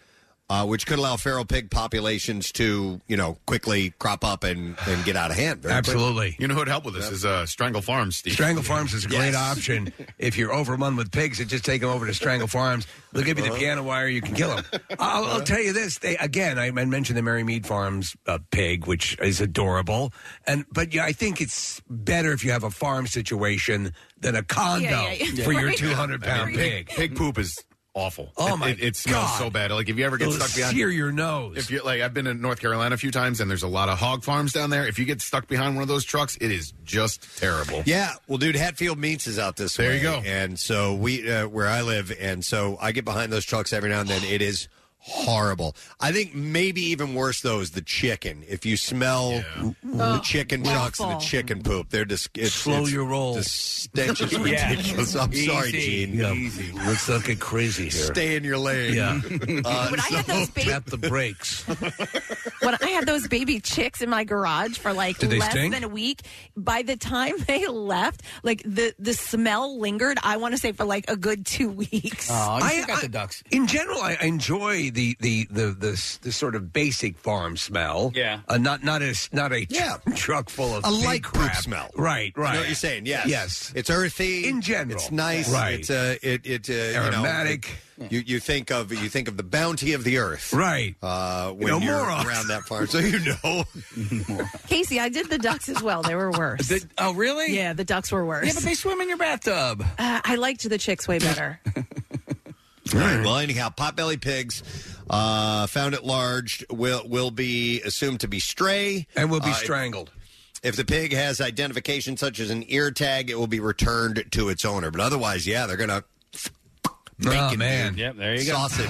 Yep, yep, exactly. All right, um, this is uh, good news. Always nice to hear good news. Um, gas prices are shifting in the U.S., and uh, AAA is now saying the gas prices will likely drop just in time for holiday travel. Uh, though the uh, AAA reported a national average retail price of $3.60 a gallon for regular unleaded gas uh, for Monday. Uh, prices are about 10% or 10 cents per gallon lower than the week prior. And uh, they're saying that uh, many stations across the U.S. are, are already uh, priced below $3, and it's not impossible And that you get a oil free makers- pot, a free pot belly pig with every uh, fill up, Preston. Hold there. We could see a national average of uh, two dollars and ninety nine cents around Christmas, uh, which would be a gift that motorists are hoping for. So, but every every year you hear the every year. I can't, I, I can't tell you when I've ever heard around a holiday that you know it's going to be less expensive to travel this year. It's always more expensive to travel around the holidays. I got a tip uh, this morning, Preston. Um, there's a website or on Twitter uh, called uh, at Morning Brew, and they say that traveling through Pennsylvania this week, you should stop at Sheetz. Now, listen, I'm a Wawa guy, but this says stop at Sheetz. The gas station chain is lowering the price of their unleaded 88 gas to $1.99 per gallon. What? To provide relief for customers during the holiday. So it's a Thanksgiving promotion. Yeah. All right, Wawa. Balls in your court. Okay. Right? Yeah. Yeah. But a buck ninety nine per gallon uh, for the unleaded unleaded eighty eight during the holiday weekend. I think a nice response would be a free fill up with every purchase of a small coffee. All right. So I'm going to drive Free- out free to ticket, yeah. Mechanicsburg to go to Sheetz so I can fill up for gas. It should only cost me uh, how many miles? You know And what? Drive all the way back. Bring some garbage Yeah. bags. You had a story, Preston, where a guy had filled up b- bags full of gas. Yeah. Yeah. Oh, who's the guy? What about the guy? The motorcycle. The guy. Guy the was motorcycle. tased. Tased. He Yeah. had a, yeah. a He had container can of of gas, gas. on his back, and it and it exploded. So follow that model. I go to All right, my. Yeah. No, I was going to say I go to my Liberty gas station. Uh, it's, You own a gas station? No, no, no, no. It's not mine. It's it's the Fritz's. Oh. uh, they own it, and I go there because I, I don't even look at the prices. The guy who owns the place, Mister Fritz, is the best, and like he like you'll see him out. Like there's a median in front. Like you see him out. Hey, everyone! Casey's here. He cleans up the street. Like you'll see him. and- Really? And, nobody's What's his paying- name? Uh, Mister. Mister Fritz. Mr. Gas Mister. I, you know what? I don't know what his name is. His son's name is Vinny. Vinny was an intern of ours when he was in uh, the high school. They had to do like a, a project. But Casey, uh, come here. Let me tell you. You're, you're a good boy. I he- like you. This, but this guy will go and he'll clean the medians of, of Route 320 on Sproul That's Road. very nice. And He's great. That's good. Yeah. He's, All right, so and- I, I got to drive west on um, the turnpike uh, tomorrow, and then I'm going to head south on 81, which takes me through like Carlisle. I wonder if there's a Sheetz out that way because, Oh, yeah. uh, like I don't, I don't think there, I don't know where the closest Sheetz is. Huh. Any of you guys have you ever been to one? I, I I- actually the just only went. one I- to, Yes. I just went Lancaster. to one. Yes, I, I went out there. Hershey. Uh, it was during. I think it was. I guess during the fall when I got like my mums and stuff like that. And yeah, I stopped at a Sheetz, and only because I had never been to one. I wanted to see what it was like. Compare it to Wawa. Right. I got a sandwich, uh, and I will. say It wasn't as good as Wawa for sure. Sheetz are fine, but they're not. Wawa's better, but but I mean, you know, But it they're, was they're very usually clean. similar The, the in- one out in in, uh, in Lancaster is the one I end up going to, uh, you know, for for a, a coffee or something. But otherwise, yeah, they're they're fine. And if they, but I mean, to travel that distance to fill up your tank, Right, but I'm doing it anyway, so I might as well stop. Yeah, Yeah, there's something that I- I've been to the one in Hershey, and there's just something that seemed fake about it. I don't know what. There- It's- there- there's You know what I sushi. Mean? No, It's very similar in the like you know they have the computers where you order like Wawa. Like it looked a little bit like Wawa. The setup was They all like, seem like prostitutes. No, no, no, but it, it was almost like a faux Wawa is what I felt like. for Wawa. Okay. Yeah, I like that. It No. just, you know, it seems a little truck stoppy to me. I think Wawa's that's got it. a little more personality to it. Ooh, It's Yeah. it's your, it's your neighborhood good- Wawa.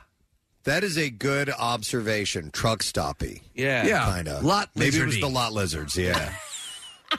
uh, but the one no, that- that's The one I went Go to ahead. wasn't wasn't truck stoppy. It was very Wawa like. It just wasn't like maybe the quality of Wawa. It's it's Wawa light. Yeah. it is Wawa light. all right. Uh, there's another story I want to get to because I know we got to take a break, but I wanted to pass this move on to that. Uh, this is this is pretty cool. I was happy to see this because uh, we host a very large blood drive in the summertime. And uh, some people can't give blood, uh, and it's been for years if they happen to have been in Europe or visited Europe for a certain amount of time, right? Uh, during the deadly mad cow disease scare.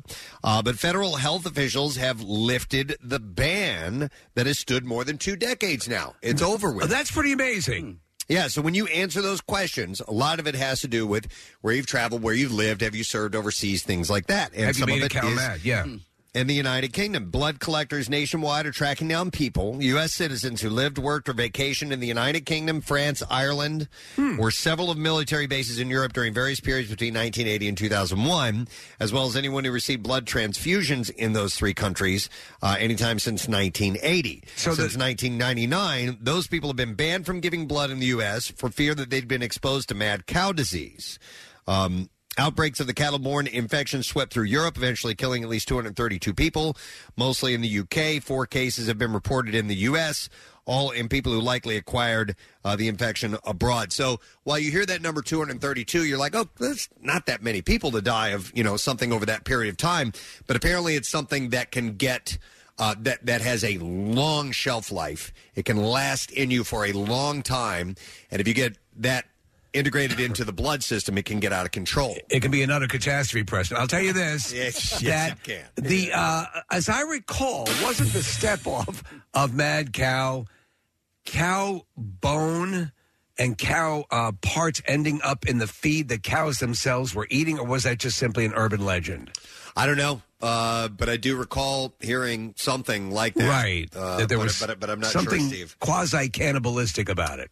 So the rare disease is caused by an abnormal form of a protein called prion, which triggers damaging changes to the brain and central nervous system. It's spread uh, from sick cattle to uh, people. It's it's hundred percent lethal, is it not? It's uh, people who uh, eat contaminated beef. But it can also be transmitted through blood transfusions. Uh, but after decades of research and reassessment, uh, the FDA has determined the risk of the disease has abated, thanks in large part to changes in the way that cattle are raised and the treatment of donated blood. And the agency eased the restrictions over the past two years and fully lifted them in May. That means hundreds of thousands of former donors can once again roll up their sleeves, and that might bolster the U.S. blood collections, which lagged uh, during the pandemic. So we have a that pig calamity, but the cow stuff is eased up. Yeah, yeah. So the uh, American Red Cross, which provides about 40% of the U.S. supply last month, began accepting donors previously deferred because of the risk of mad cow disease. But, I mean, it's a good thing that they took those precautions, and it seemed like a long time, and it was. It was a couple of decades, but now uh, they said that it's, uh, it's past. And invariably fatal with an incubation period that can last uh, years or even decades. The emergence of uh, mad cow disease in humans in the late 1990s alarmed officials responsible for the safety of the blood supply. So they took that precaution, and uh, apparently it's worked. I never realized that was solely because of mad cow disease. Yeah. Ah, interesting.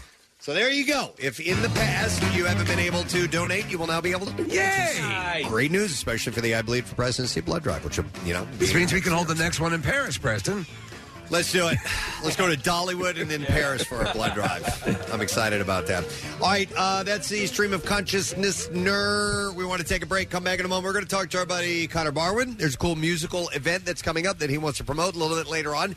Peter Billingsley will be joining us. Yes, Ralphie from A Christmas Story now has a Christmas Story Christmas, which is out on HBO Max. We'll get the beat file when we come back. Stay with us. We'll be back shortly.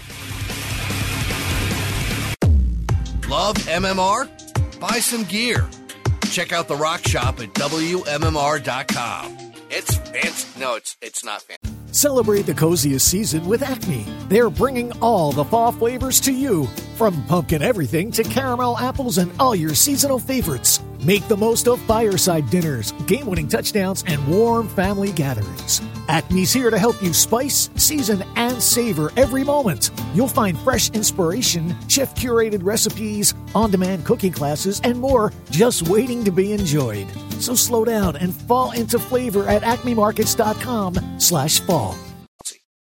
Now, back with more of the Preston and Steve Show podcast. I would like to, right before we dive into the bizarre file, uh, give away some passes to our Christmas Miracle Live broadcast. It's a Christmas miracle! Yeah! All right, so December 21st, when this is going to be, you have to be at least 21 years of age. You got to be there early, all right, by 6 a.m., because we got to get you registered in, because you might be up on stage. Who knows? You might get randomly called to get up and answer a question about the Preston and Steve radio program and walk away with some of our best gifts of the year. It's what we do. It's our year end. Thank you for listening to our program.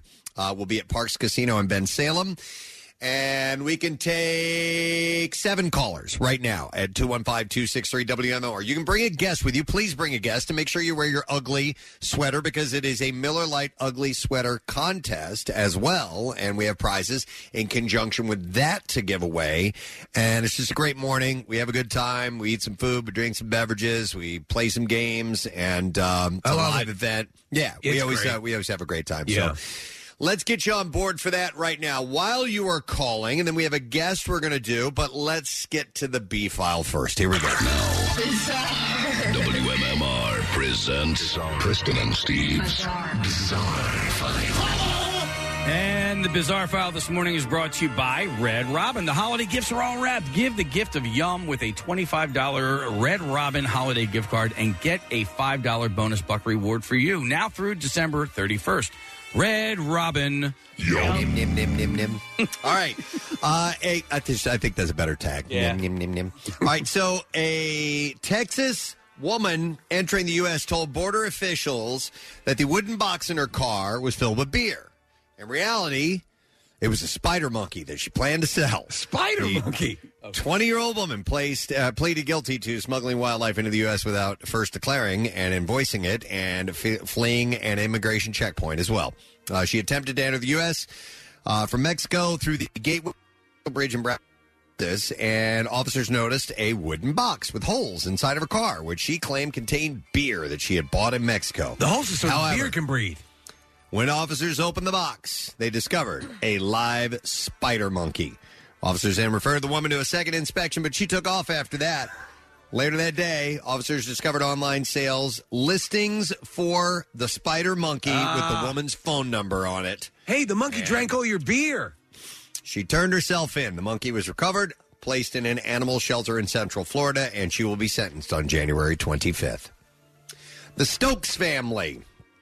Uh, this is in England, I believe. Uh, is going to have a much quieter Christmas this year because eight of them are now in prison. Uh, they were given jail terms after a wedding turned into a bloodbath between up to 50 guests. Wow. Uh, they threw chairs, tables, and glasses at one another. They used coat stands, fire extinguishers as weapons during the fight at the Daresbury Park Hotel. Uh, things were so out of hand that when police turned up, they had to retreat uh, until backup arrived, leaving them scrapping for a total of around 45 minutes. Uh, in total, the Stokes boys caused about $20,000 in damage to the hotel where 150 people were meant to be celebrating. A barman saw three men arguing around 11 p.m., but by the time he returned 15 minutes later, the main bar, around 40 men were fighting. Oh, those Stokes Security- boys. Yeah. Security footage showed them uh, throwing items across the room and overturning a uh, a sweet cart. Uh, when the local police officer arrives, they uh, quickly realized they were unable to deal with the mayhem, so they called for an armed response unit. And in the end, 30 police cars arrived at the scene and carried out mass arrests. So uh, the arrests were as follows. Uh, Edward William Stokes was sentenced to 27 months in prison. Terry Stokes received 21 months. Wow. Thomas Stokes, Milton Keynes uh, will be joined for 25 months, while Edward Stokes was given a 16 week prison sentence. A further five people were sentenced, with John Stokes sentenced to 16 months. John Stephen Stokes was handed 21 months. Stephen Stokes was sentenced to 20 months, and Brian Stokes and Edward Stokes were given 18 months. Best so wedding ever. the Stokes crew is in trouble. wow. A 21 year old hot dog vendor was arrested for stabbing a person after an alleged turf war between out of town hot dog vendors set up outside of Petco Park late Saturday night. San Diego police had to respond. So there's a Uh, war between hot dog vendors? Yeah, yeah. There were reports of a large brawl involving 10 to 15 people. Uh, Duke Dumont had played at Petco Park before the incident was reported, which drew a crowd of thousands of people and typically also provides an opportunity for local vendors to feed hungry concert goers in search of a quick and tasty bite. As tempers flared, witnesses said hot dog vendors from Los Angeles were set up in areas where San Diego hot dog vendors typically sling food. We don't need your kind around here. and a physical altercation of territory ensued. Police said that a group of food vendors got into a verbal argument, resulting in a 31 year old man being stabbed in the back. Uh, police deployed pepper spray. Uh, they showed a video showed multiple people being treated on the scene. Fire rescue uh, had to show up and help those who were affected by the pepper spray. Uh, the male victim who was stabbed was transported to an area hospital with non life threatening injuries. Uh, Yanni Yanes is his name, was taken into custody. Oh, no, the person who did the stabbing was taken into custody for the stabbing. So the stabber was Yanni Yanes. Yanni Yanes stabbed someone, yes. All right, and then finally, we will end with this story. A Missouri man has pleaded guilty to robbing a local Bank of America branch using a demand note written on the back of his own birth certificate and while he was wearing an ankle monitor related to a previous case. I need something Uh, to write on, uh, a note. Give me my birth certificate. That uh, easily placed him at the scene. He did it all, by the way, he admitted to authorities, to quote, prove a point to his lover, though it's unclear from court records precisely what point he was trying to make. I told Michael you I was Conley Lloyd stupid. Yeah. entered his plea to one count of bank robbery, and it happened at approximately 11:30 a.m. An unknown white male, which turned out to be Lloyd, uh, wearing a gray cutoff T-shirt with blue gym shorts and one orange shoe on his right foot, entered the Bank of America. I'm guessing he wasn't a pro. Approached the uh, teller counter, presented a note to the teller, which written on a white piece of uh, printer-like paper. Uh, was written with a pink marker, and it said, "Give me your money now. Don't say anything. I have a partner outside." Uh, and then the unidentified perpetrator had used a black Dodge Ram pick- pickup truck as a getaway vehicle. A phone call 10 minutes later after the heist drew the local constabulary uh, to Lloyd. The call came from the boyfriend of Lloyd's roommate. Lloyd was quickly located at the Lazy Acres mobile home park where he lived. I'm And he incarcerated, swiftly Lloyd. Confessed. That's right. Lloyd was incarcerated. Uh, he swiftly confessed, and Lloyd admitted to robbing the bank. He told investigators that he robbed the bank because he and his lover had gotten into a fight and he wanted to prove a point. There you go. They still don't know what the point was. You are an idiot. Uh, and uh, so, anyhow, uh, yeah. I'm they, uh, the- incarcerated, Lloyd. Uh, the demand note was written on the back of Lloyd's birth certificate, and they don't know why he used that as well. That's my birth certificate. Look here. Look at my license. It's me. For whatever reason, Yeah. he thought it was a good idea at the time. All right, and there you go. That's what I have in the bizarre file for you this morning. All right, uh, we have a guest who is uh, standing by. Uh, Steve, we talked about uh, the Last Waltz on a few occasions. Oh, it's one of the greatest uh, concert movies ever, and uh, th- uh, you, the collection of music in the last waltz, phenomenal.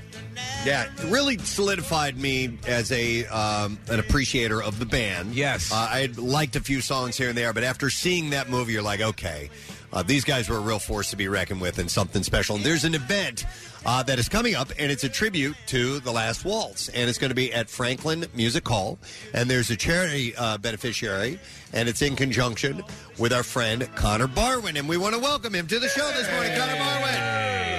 Hey, good morning, everybody. Nice to see you, sir. And uh, I mentioned a, uh, a charity connection. The uh, Make the World Better Foundation, correct, is is going to get uh, some of the proceeds from this event.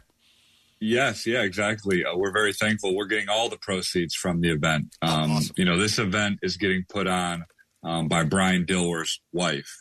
Um, Bryan Dilworth, um, as you you guys know, passed away a couple years ago, uh, and this was a show that he put on, I think, twice before, and it was the it was his favorite show that he ever put on. And so, to honor him, his wife is, is putting this show together.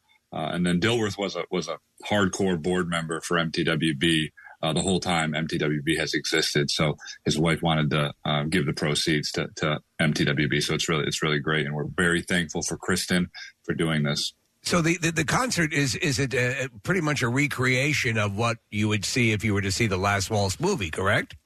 Yeah, yep, that's exactly the idea, and that's Yeah. what, and that's what Bryan did, uh, you know, years ago, uh, and it was his favorite show. So his wife has put together the whole thing just like he did. When I tell you that if you've never seen it, and Preston, you know, I, I was kind of in the same realm you were with the band prior to the Last Waltz. I always appreciated them, but I didn't realize just how revered they were. Uh, the, the collection of songs and music that you see throughout this uh, is so phenomenal, and apparently the musicians collected uh, for this uh, Connor are so amazing that their their ability to replicate it is just breathtaking. Is that correct? Yeah, exactly. Uh, it's it's a force of, of local musicians that are coming together to put put put on this show. And like you said, I mean, people haven't watched the Last Waltz. Just just watch it right now. Watch it this weekend. Um, the the band is obviously incredible, and then the group of musicians that that the band brought together to kind of perform this last show uh, is really incredible. And, and and we're just trying to recreate that show. I listen. I listen to that music all. I listen to that soundtrack all the time. It's that good. Yeah, and I, and I love the band. And Connor, I'm just looking at some of the special guests, just the special guests. Uh, Adam Weiner from Low Cut Connie, uh, David Uosikkinen of the Hoo- of the Hooters, um, you know, uh, Don McCloskey, who we've become uh, great friends with and fans of over the last year or two. I mean, those are just like some of the special guests. The band itself has got the horn section. Uh, it's just it's a really impressive musical lineup. Yeah, it's going to be awesome. I mean, it's going to be an awesome night. It's going to be an awesome show. Um, there's going to be kind of good vibes going all around. All around. It's the day after Thanksgiving. Um, it's going to be it's going to be a really special night. So I understand, Connor, you're going to be covering the Dylan songs. Is that correct? yeah, yeah, that's exactly it. Those are the ones I'm going to do. What is your what? Yeah, now, obviously, you're you're a huge music fan. You've you've had these shows over the years, and you have a real tight connection with some uh, cool bands. But what is your own musical talent like, Connor Barwin? It's very bad. It's very bad. Um, you know, this is a true a true story. Uh, I've only failed one class uh, ever in my whole life, and it was band class in seventh grade. And I was playing Oh. the drums, and my teacher failed me. I was like, "What's going on?" wow, for such a music lover to be so terrible at it. Very few people fail band. That's what I'm saying. People that know this understand how funny that is. And if I, if I, Uh, and you were playing the triangle, weren't you? Wasn't it? I actually It's a there's harder video instrument of than me- people realize. There's video of me doing a concert, which one concert I was I was that guy that was limited to the triangle in the back. But I got I got better after after he failed me, and, and I played a little bit of drums. Oh, uh, in seventh and eighth grade, and but but but I'm not very good, so um, well, I this stick to what I'm good at. Is coming up on uh, November 26th at uh, Franklin Music Hall, and uh, you can go to uh, axs.com. It'll be a great uh, time to get out and, and obviously help uh, better. Um, and uh, for those who aren't familiar, Connor, a couple of the projects we, we, you know, I know you mention it every time you come on our program, but for those who may not be aware of it, if you could just bring them up to speed on Make the World Better, that'd be great. Yeah, yeah. We thank you. We work with with communities to kind of reimagine and rebuild their, their public spaces. And so right now we're working on a project in, Grays Ferry, a, a twenty million dollar project. And really, what MTWB does different and better is we really, really work closely with the people that use those public spaces, and we and we work with them to empower them and, and design it for what they think they need. Uh, and it takes a little bit of time, but we think that's what, what makes these these places special. Well, by taking the the extra time, the the, the things that you end up achieving will last longer and serve the communities they're in much better. Well, so yeah, and there's kudos. also more of a, a vested interest in the community when, Yeah. when they're getting their hands dirty and uh, and and working on on you know cleaning up these uh, these parks. So when when they've actually got some sweat equity involved, they're they're a little bit more involved uh, post project, right? Exactly. I mean, we think you know you take you slow down uh, at the beginning, you kind of sort of speed up at the end, and this really makes these projects a lot more sustainable um, in the long run. Excellent. Uh, Connor, on a personal note, what do you got going on for uh, Thanksgiving this week? You headed out of town, or you guys uh, staying here? You hosting? What's up? Well, we we got a game Sunday against the Packers, so we're on our normal weekly routine. But I will uh, have Thanksgiving at my house in Fishtown, and my in laws are in town, so we're deep frying a turkey. I've never done that before. Ah. That's what's on the deck for us. Uh, so make sure you have uh, lots of fire extinguishers at the ready. Yeah, Gotta- Connor, I don't. Yeah. It comes up every year. Every year. We almost burned down the radio station, Connor. Uh, so just be careful, okay? Me. Sorry, sorry. I almost burned it down. But yes, listen, get a I kid you not, man, get get a, a fire extinguisher that is rated for oil. Yes. All right. The wood ones don't work. They, Yeah. they will not put it out. No. And you will have to call the fire department. So get the oil rated kitchen type of fire extinguishers. A little tip from your Uncle Press. Yes, chances Okay. are you'll be fine. Noted. Yeah, but just the precaution is always good. Yep. All right. Noted, Uh, so noted. the event, once again, uh, it is the Philadelphia tribute to the Last Waltz, and it's going to be at Franklin Music Hall, and that will be November 26th. And you can go to AXS.com. Connor, have a great Thanksgiving, man. Good to talk to you. Thank you. Happy Thanksgiving and congrats on the food drive. I heard you guys set a record this year. Oh, Congratulations. Thank you. Yeah, Appreciate it. Connor Barwin, everyone. Excellent. All right, let us uh, take a break and come back in a moment. a little bit later on, Peter Billingsley, who of course played Ralphie in A Christmas Story and is also playing Ralphie in A Christmas Story Christmas, which is now available, will be talking to us in a few. We'll come back in a moment. Stay with us this morning. We are happy to pass along the results of Camp Out for Hunger. You raised over 2.8 million pounds of food. 2.8 million? A half million pounds more than last year. Money raised going to Philabundance, $1,078,254. That's astonishing. And a reminder, you can still donate at your local Acme. Yes, everyone stepped up in incredible fashion. Absolutely. Camp Out for Hunger would not be possible without the generosity of you and our partners. Event Quip, Philly Photo and Film, Town Square Rentals, Pods, Moving and Storage, Bowder Audio, and Neumann University Videography. Preston and Steve's Camp Out for Hunger. Powered in part by Bimbo Bakeries USA, Pepsi, Dunkin', and Stauffer. 93.3 WMMR, putting Philly first. Uh, Casey was telling me, guys, that we have um, a few prizes uh, to give away, and I thought it might be kind of fun uh, to try playing a game that we've never played before this morning. and what? No, no, you at home. Yeah. Is we'll try a game we've never done before. Our games usually fail, so now we'll do a new one, and you at home. Yeah, home. now that you're at home and you got this uh, sophomore on the board. I, I, a sophomore. Oh, on the board, you? Yeah. You'll be fine. You'll Yeah. be fine. No, actually, I'd, I'd prep this game for Camp Out for Hunger because uh, we like to have some contests ready to go, uh, just in case uh, we have some uh, guests that feel like playing a game, something like that. And so I put a little bit of work into this, and I'm I'm I think this is a lot of fun, and I'd like to try this out. And I forgot where I got the idea for this. And by the way, it had, if if you know lyrics of classic rock music, then this contest is for you. So it's a pretty simple uh, game, but you need to know music pretty well. And I could take any genre that I want to do this another time, and I'll explain this. But I just I just went with classic rock because there are some iconic lyrics in the world of classic rock that I thought people might know.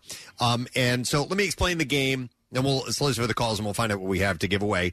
Uh, but I've, I've titled this Classic Rock in Other Words. And I forgot where I had the idea to do this. I think I was, I was I, maybe I heard of, uh, you know, one of, one of the great songs uh, Right. and I was listening to it and I, you know, uh, the opening lines to some songs are, uh, well, for lack of a better term, they're classic and you, and you will always remember them. But I thought, what if I used an alternate word for every single word in the lyric of a song? How difficult would it be to identify that particular song? So uh, I took l- words, literally every single word. I tried to use every single word on a, on a rare occasion, like an and or an if. No, there's or- only so much you can do. Yeah, I, I tried to replace with a different word. Okay. To try and see if you could identify So the it's- song. And as I started to do it, I'm like, this is kind of fun. It took a while to do, but I eventually uh, came up with a bunch of them. So that's how it becomes cryptic, and you just have to figure out you sort of uh, with. Um, so, uh, uh, you know, again, these are classic rock lyrics that just may not be obvious when they're done this Yes. way. Uh, Exactly. And, and So- we have stuff to give away, obviously. So, it, and, you know, we're giving thanks back to you. Now, the only uh, thing is that formatically, I could just take a caller and see if you know the answer, but I thought it might be kind of fun to have people play against each other. All right. Uh, and see if they can if they can kind of buzz in. uh, and see if uh, someone can get it correctly. So what I want to try doing is get two, getting two people on the line at a time, and I will read the classic rock line in other words, and if you know it, you need to say your name first of all. That's you buzzing in.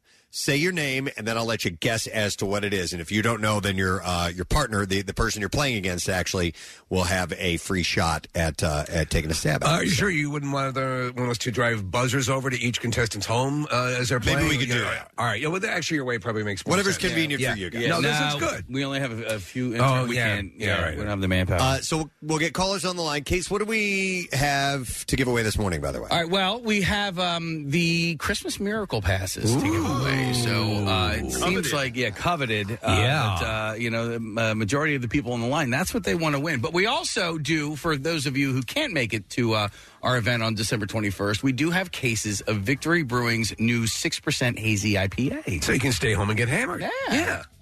I love it. All right, so uh, let's try this out. I thought this might be kind of fun. let's do it. 215 263 WMMR is the number, and these are very well known songs. I took, uh, there are no obscure tunes in here whatsoever. These are songs you've definitely heard on MMR at one time or another, but they, they do fall under that classic rock moniker if we do have to put, I know it's all rock and roll, but if we have to put a title on them, it would be classic rock. So, uh, Casey, let me know when you get callers on the line, and um, we'll try it out. All right, we uh, right now, Impress, you're gonna have to coach me through this just a little bit. I have to hit this button twice to put Toby on. Uh, like uh, Correct. Okay, so we got Toby on line one, who's ready to rock, and then we have Jay on line two as well. Okay, Toby and Jay. Let me make sure they can hear me. Toby, can you hear me? Yes, sir. Excellent. And Jay, are you there?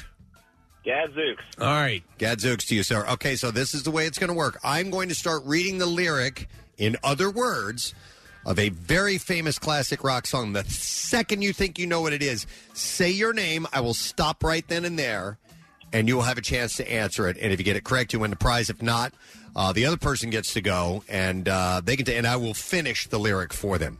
So, uh, Toby and Jay, you guys ready? Yep. Yeah, question. Do we say the name of the song? First, you say your name, okay, to make sure that you've you've buzzed in, and then I will allow you to answer. That's how it has to be, all right? Okay. All right, that just Let lets us rip. know who goes. All right, so here we go. This is classic rock. In other words, song number one. Let's begin. She was a very quick mechanism. Her engine was tidy. She was the greatest. Jay. All right, Jay. What is it? It's uh, AC/DC. And it's, uh, she was a fast machine. She kept her motor clean. She was the best damn woman I'd ever seen. Keep, going. what's the title? You- you have a title of the song? You know, uh, it. Uh, should be all night long. Yeah! He worked through it. He did it. All right. That is correct. And Casey, what do we have for Jay, please? All right, so I hang on one second. I got to. Well, I gotta- while while he's going through that, I will, I'll give you the rest of the line. So it was she was a very quick mechanism. Her engine was tidy. She was the greatest female I had ever laid eyes upon. She was ocularly blind and speaking only the truth while rendering me unconscious with her U.S. quadriceps. Okay. All right, so Jay, That's you the won- American thighs. You won yourself a pair of tickets to attend Preston and Steve's Christmas Miracle broadcast on Wednesday, December 21st at the Xcite Center inside Parx Casino in Bensalem. And now only you will be eligible to be called up to the podium to compete for the big prizes, but you can bring a guest with you. So congratulations. I'm going to throw you on hold. I didn't hang up on it. I did it. Yeah, you did it. Look at mommy, I did it. All right, uh, let's get uh, two more callers on the line. If you can do that, Yeah, we we've will, got uh, uh, Ryan yep. and Nicole on the line right now. all right, Ryan, can you hear me? Yes. And Nicole, you there? Yep, I'm here. It's all All right, working you guys out. know how this works? Yep. All right, very good. Say your name if you know the answer to this. By the way, I have to thank my wife Rochelle because we came up with these together. She helped me out as I had uh, pulled up the lyrics. All right, next song. Here we go. Only a minor municipality female residing in an isolated state. She rode a witching hour locomotive Ryan. nowhere. Ryan. Ryan. All right, Ryan. Journey, um, uh, Don't Stop Believing. Yeah! You did it. You did it. That is correct. She rode she rode a witching hour locomotive to nowhere in particular, just an urban dwelling man birthed and reared in Lower Motor City. He rode the witching hour locomotive to nowhere in particular, and that is indeed uh, she was a uh, just a small town girl living in a lonely world. She took a midnight train to anywhere, And she never All right. stopped believing.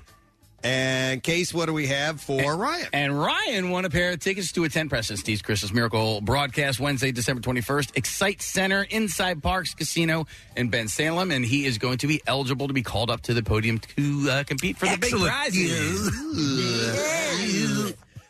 By the way, those were the two easiest ones. They do Okay. get a little bit more Oh, all uh, right. Involved. I just wanted to ease it in uh, for the audience. All so right, we're we'll playing see. classic Okay. rock.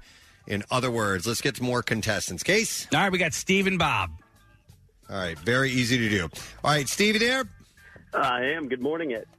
Good morning, it to you, Bob. How you doing, man? I'm doing good. All right, let's see how you guys do. Next contest in classic rock. In other words, let's begin. On a nighttime barren roadway, chilly breeze on my scalp, toasty odor of mar. Bob, Bob. No, Steve. Oh, I heard Steve first. All right, Steve. Hotel California. He's right. And you Yep. said it was harder. Yeah. Uh huh. Well, that one was easy. By the way, I never knew that line "warm smell of colitas." I never knew what that meant. Apparently, that's weed. I had Oh. to look that up, and so that I was thought my it was line. baby was parts. Toasty odor of marijuana buds lifting into the atmosphere. Forward of me, far away, I had the vision of a bright flash. My cranium gained weight, and my vision darkened. I had to cease for the evening. So what was it? It it's colitas, you said? Yeah, we talked about I that on the show one time. Did we? Did Yeah, we? It was because we, we didn't know what the hell colitas was. I thought it was Cletus. Uh, Yeah. yeah, it's Yeah. colitas. My- my and, uh, stupid cousin. It was like a, uh, a slack-jawed yokel. Man, Cletus stinks, don't he? This hotel's a crazy damn hotel. You can't check out. Most folk will never lose a toe. Uh, so yeah, colitas, I guess, is maybe a, a a strain of weed, or is it a nickname for pot? Nick, do you Yeah, it was- remember? It was, just like a, a nickname, a silly way of saying it. And uh, I, uh, who, who wrote that? Was it Henley Uh, I think it was. or was it Glenn Frey? I think Well, it was. One of them. Felder wrote the the music, and I think Glenn Frey Yeah. uh, picked up on it, and he wrote the lyrics. Okay. So, all right, two more contestants, bitches. All right, we have uh, we got Dan on line seven, and we also have Ed. Uh, Dan, a good morning to you. Good morning, Crumbum. Good morning, Crumbums. Thank you, Crumbum. Ed, good morning it to you. How you doing, buddy? Good morning, everybody. Good morning. All right, easy game. You ready to play? Yes. Yep. All right, here is, and I think this gets a little bit harder. Okay. Uh, here is your next classic rock, in other words. Warm salutations to the tropical forest. We have entertainment and contests. We have all that you desire. Nectar, we possess the knowledge of what everyone is called. If you have the currency, nectar, we have your sickness. I hear me. I hear you too. You sound great, bro. All right, let me read that again. Warm salutations to the tropical forest. We have entertainment and contests. We have all that you desire. Nectar, we possess the knowledge of what everyone is called. If you have the currency, Nectar, we have your sickness. Dan, Ed, any clues? Three, I got nothing. two, Nothing. one. Oh, And a stumper. Immediately. Sorry. Yeah. Uh, you guys, any any guesses in the studio? I know what it is. Yeah, me too. Do you want us to give it, or do you want to go to two other other contestants? No, because they'll somebody might automatically know it as Welcome soon as we to the go. jungle. So Yeah. that is correct. Yeah. Yes. And by the way, I use nectar instead of honey. Ah. Honey, we put we got your disease. Yes. Uh, no, I uh, I used nectar instead. So yes, that is correct. Welcome to the jungle. All right, next two contestants, please. We got Chris and Michael. All right. Good morning, Chris. Yoo-hoo. No, I meant the All train. right. Uh, Michael, how you doing, man? I'm doing well. How are you guys? Wonderful, sir. All right, we got a new line here for you. Let's see how you guys do. And we begin. Occasionally, I sense that I don't possess a mate. Occasionally, I sense as if I am my singular companion. Is the metropolitan area that I reside in Los Angeles? Solitary as I may be, mm-hmm. with each other we weep. What song is that? Mm-hmm. I'll read it to you one more time. Occasionally, I sense that I don't possess a mate. Occasionally, I sense as if I am my singular. c- Is the metropolitan area that I reside in Los Angeles? Solitary as I may be, with each other we weep. Chris, Mike? Got him. I know it's a Chili Pepper song. Mm-hmm. I'm, I'm gonna. I'll go Mike. All right, Mike. Californication. No. So, Chris, Chris, you get a free guess at it. Chris, go for it, man. Chris, are you even there? It's all on the I'm line. here. I'm here. All right, you get a free guess at it, but I'm only giving you a couple seconds. Come on, Go for it. Three. Give it away now. Ah. No, incorrect. Rambo, what's the answer? Under the bridge. That is correct. Yes, it is under the bridge. I got it. I told you. The opening line is sometimes I feel like I don't have a partner, and I said occasionally I sense that I don't possess a mate. See the other word. It was easy. I like the city I live in. It's the city I live in. Because he said City of Angels, and I just said Los Angeles. Yeah. See how that works? Yeah. there? yeah. It's only a mind bender.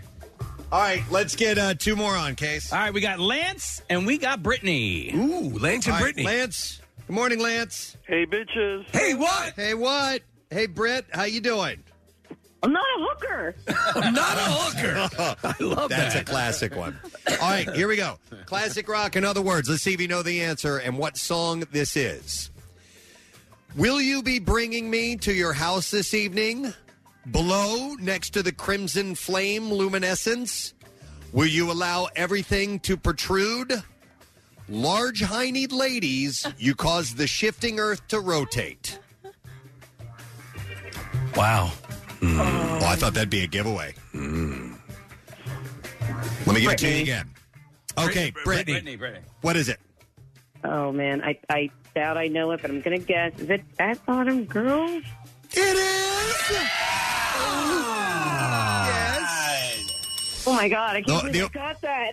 The opening line is, "Will you take me home tonight?" And I, I said, "Will you be bringing me to your house this evening?" So there you go.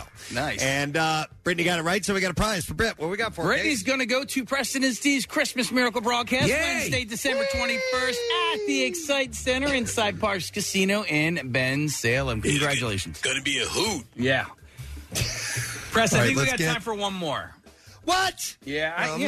man. Oh, man. Okay. All right. I got some good ones. All right. well, let's. we're going to take this out for another drive at some point, right? Yeah, yeah. All right. Who do we have next? All right. We got uh, Steve and uh, Kevin. All right, Steve and Kevin. Hey, Steve. Good morning. All I did was get out of the shower. That was excellent. And Kevin. Good morning to you, sir. Nothing is over. Yeah, two very good ones. Nothing. All right. Nothing. I just got out of the shower. Coming back from Vietnam, getting out of the shower. Well, stinky and whatnot. thinking what? I'm body filled. Stink. All right. It stinks. Here, here we go. Go ahead. Classic rock. Classic rock. In other words, let's see if you guys can get this one right. Here we go. I, I, I, instructor, cease your yelling. Instructor, can you visualize? I would prefer not to be a ritzy idiot. Possibly, I ought to head to Hades, yet I am performing admirably. Instructor has to meet me. Classes are over. It's a tough one.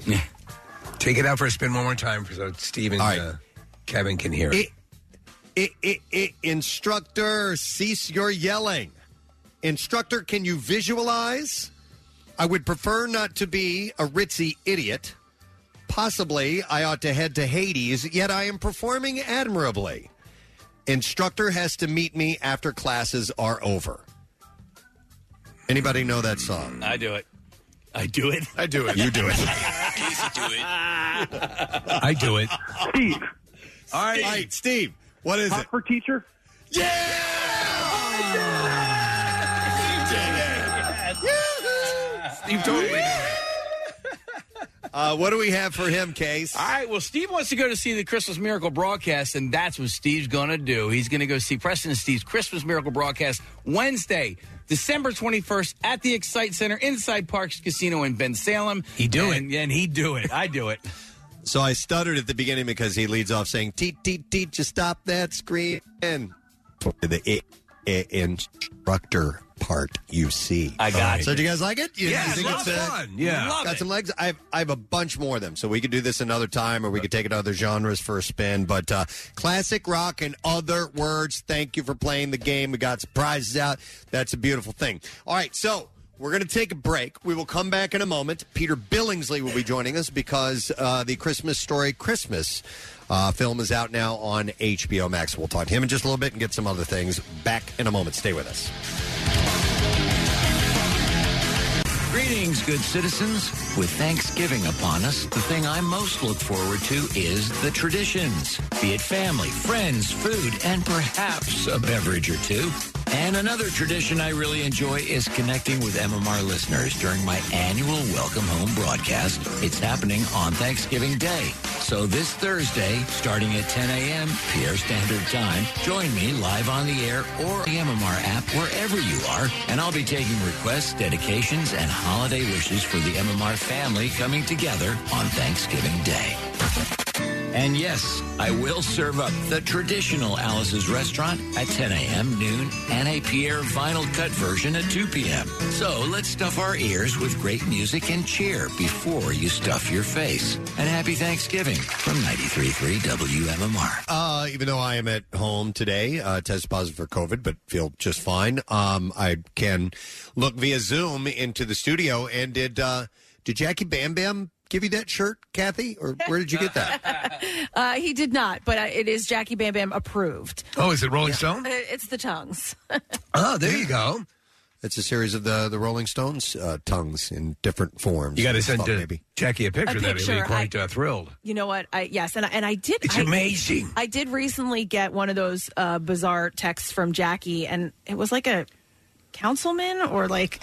I don't know what he was sending me. Oh, man, Because so- now I think, now that I know, after him and Casey went on their road trip, when he sends you a picture, there's some sort Attachment. of Right. attachment. Yes. He is thinking of you for some reason, but this one Even was- if you can't discern what it, what it is. Oh, this is like a contest. Can I see the picture? Yeah, it- so uh, sorry, it's uh, State Representative Craig Williams. Okay, Craig Williams. Where's he from? I have no Conshohocken. idea. This is You're it. from Conshohocken. Casey. This is all I have. Okay. it was just this picture. So It's just a picture of the guy. that's it. It's just the picture of the guy. He is either from Conshohocken or he's from All Bucks right. County. I think. okay. think. All right. All right. We got. Let's look him up. I'll we look got. him up. We have to look him up because, yeah. Well, that's what he does. He um he sees something. Right. It's like a Rorschach test. Yep. Yeah. he I had see a the- butterfly riding a motorcycle. when he was driving, he he was like, uh, what did he see? Because uh, Jackson did uh, he, he endorsed uh, Fogo. right? Yeah, yeah. And so there was a picture. There was a we passed by a Fogo to show, and he's like taking pictures of Jackson.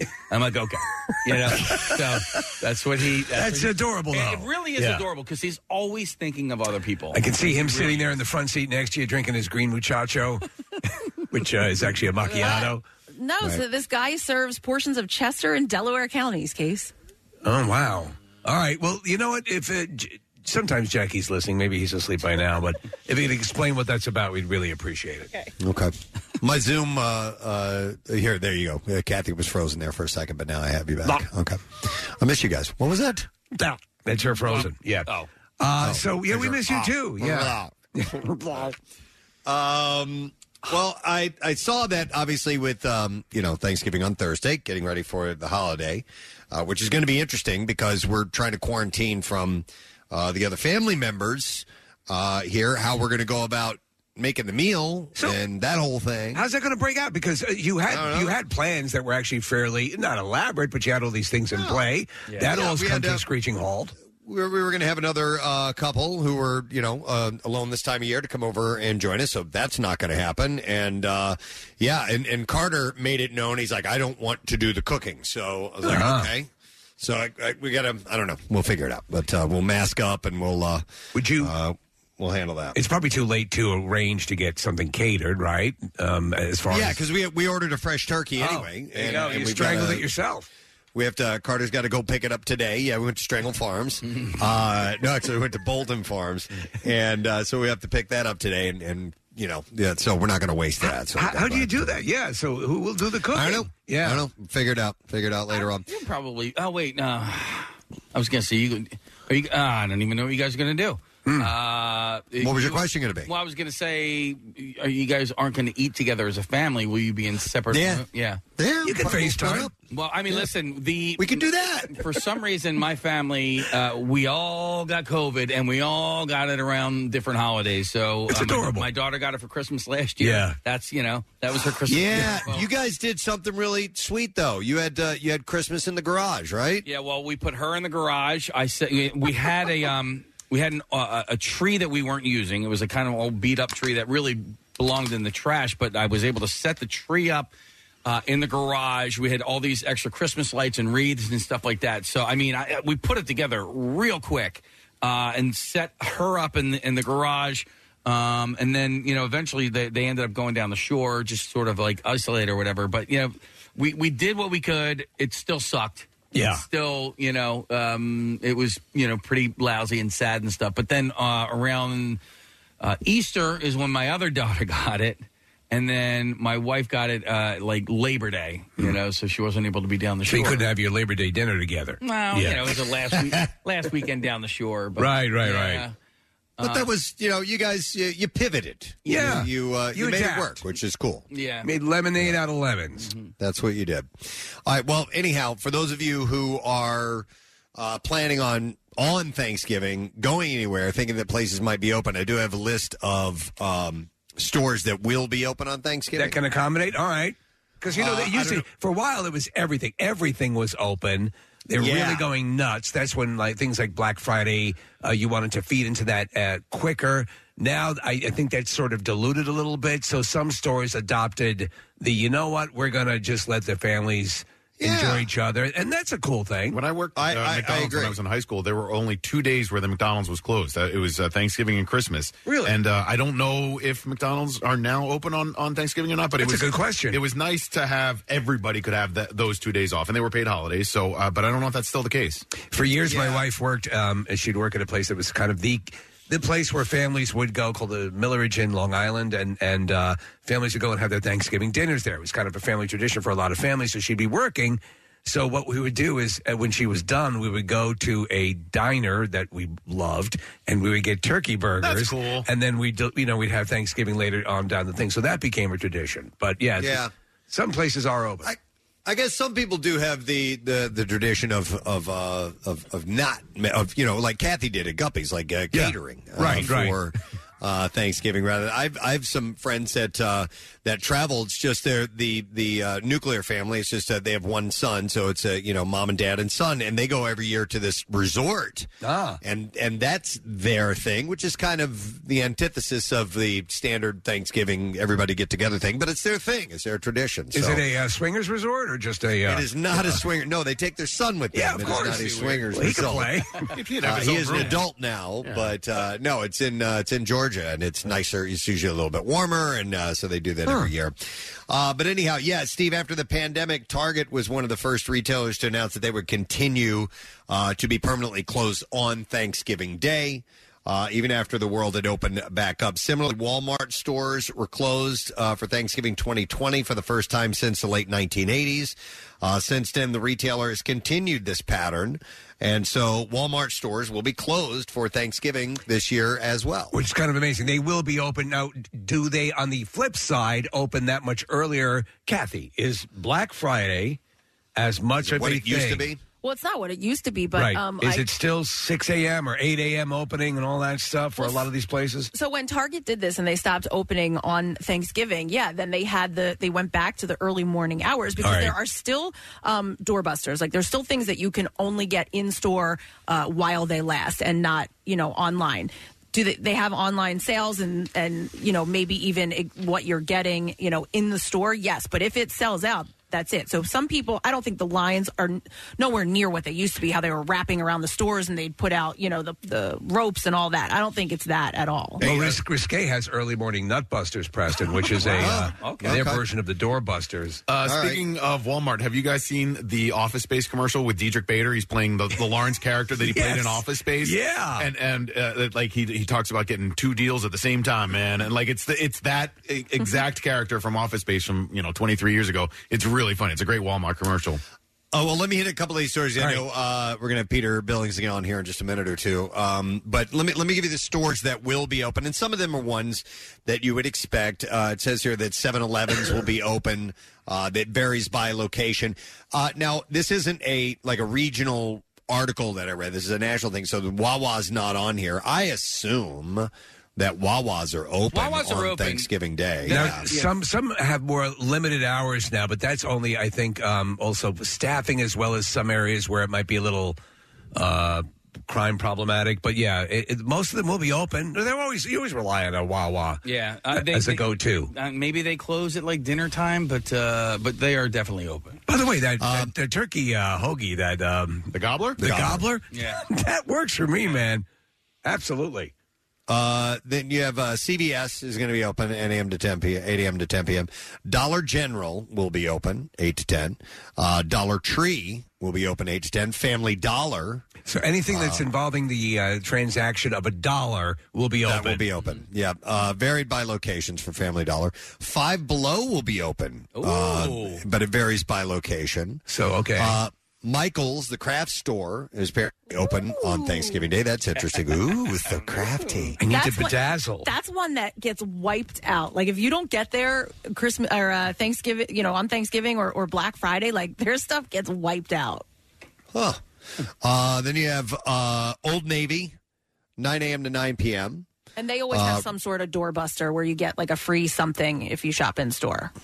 Okay. Uh, Rite Aid varies by location. So you can get all your Walgreens drugs varies by location, and uh, Whole Foods varies by location. Have you ever had to purchase a last minute g- gift when you're like around around Christmas from like a CVS or something? Sure. You, you get Yeah. the Whitman I can't remember sampler. Yeah. In particular, but yes, I do remember having to go and and you know, yeah, go to a CVS, go to a, a, a pharmacy that's open to get something. Yeah. Um, uh, Casey, you have your hand up in the air. Does that mean does that mean our guest is on the line? He is on the line. Oh, excellent. All right, since I'm at home, I have to uh, I have to go with hand signals here. But uh, listen, um, we were so excited when we saw the news uh, that this movie uh, was in existence and is now available, actually, for you to check out on HBO Max.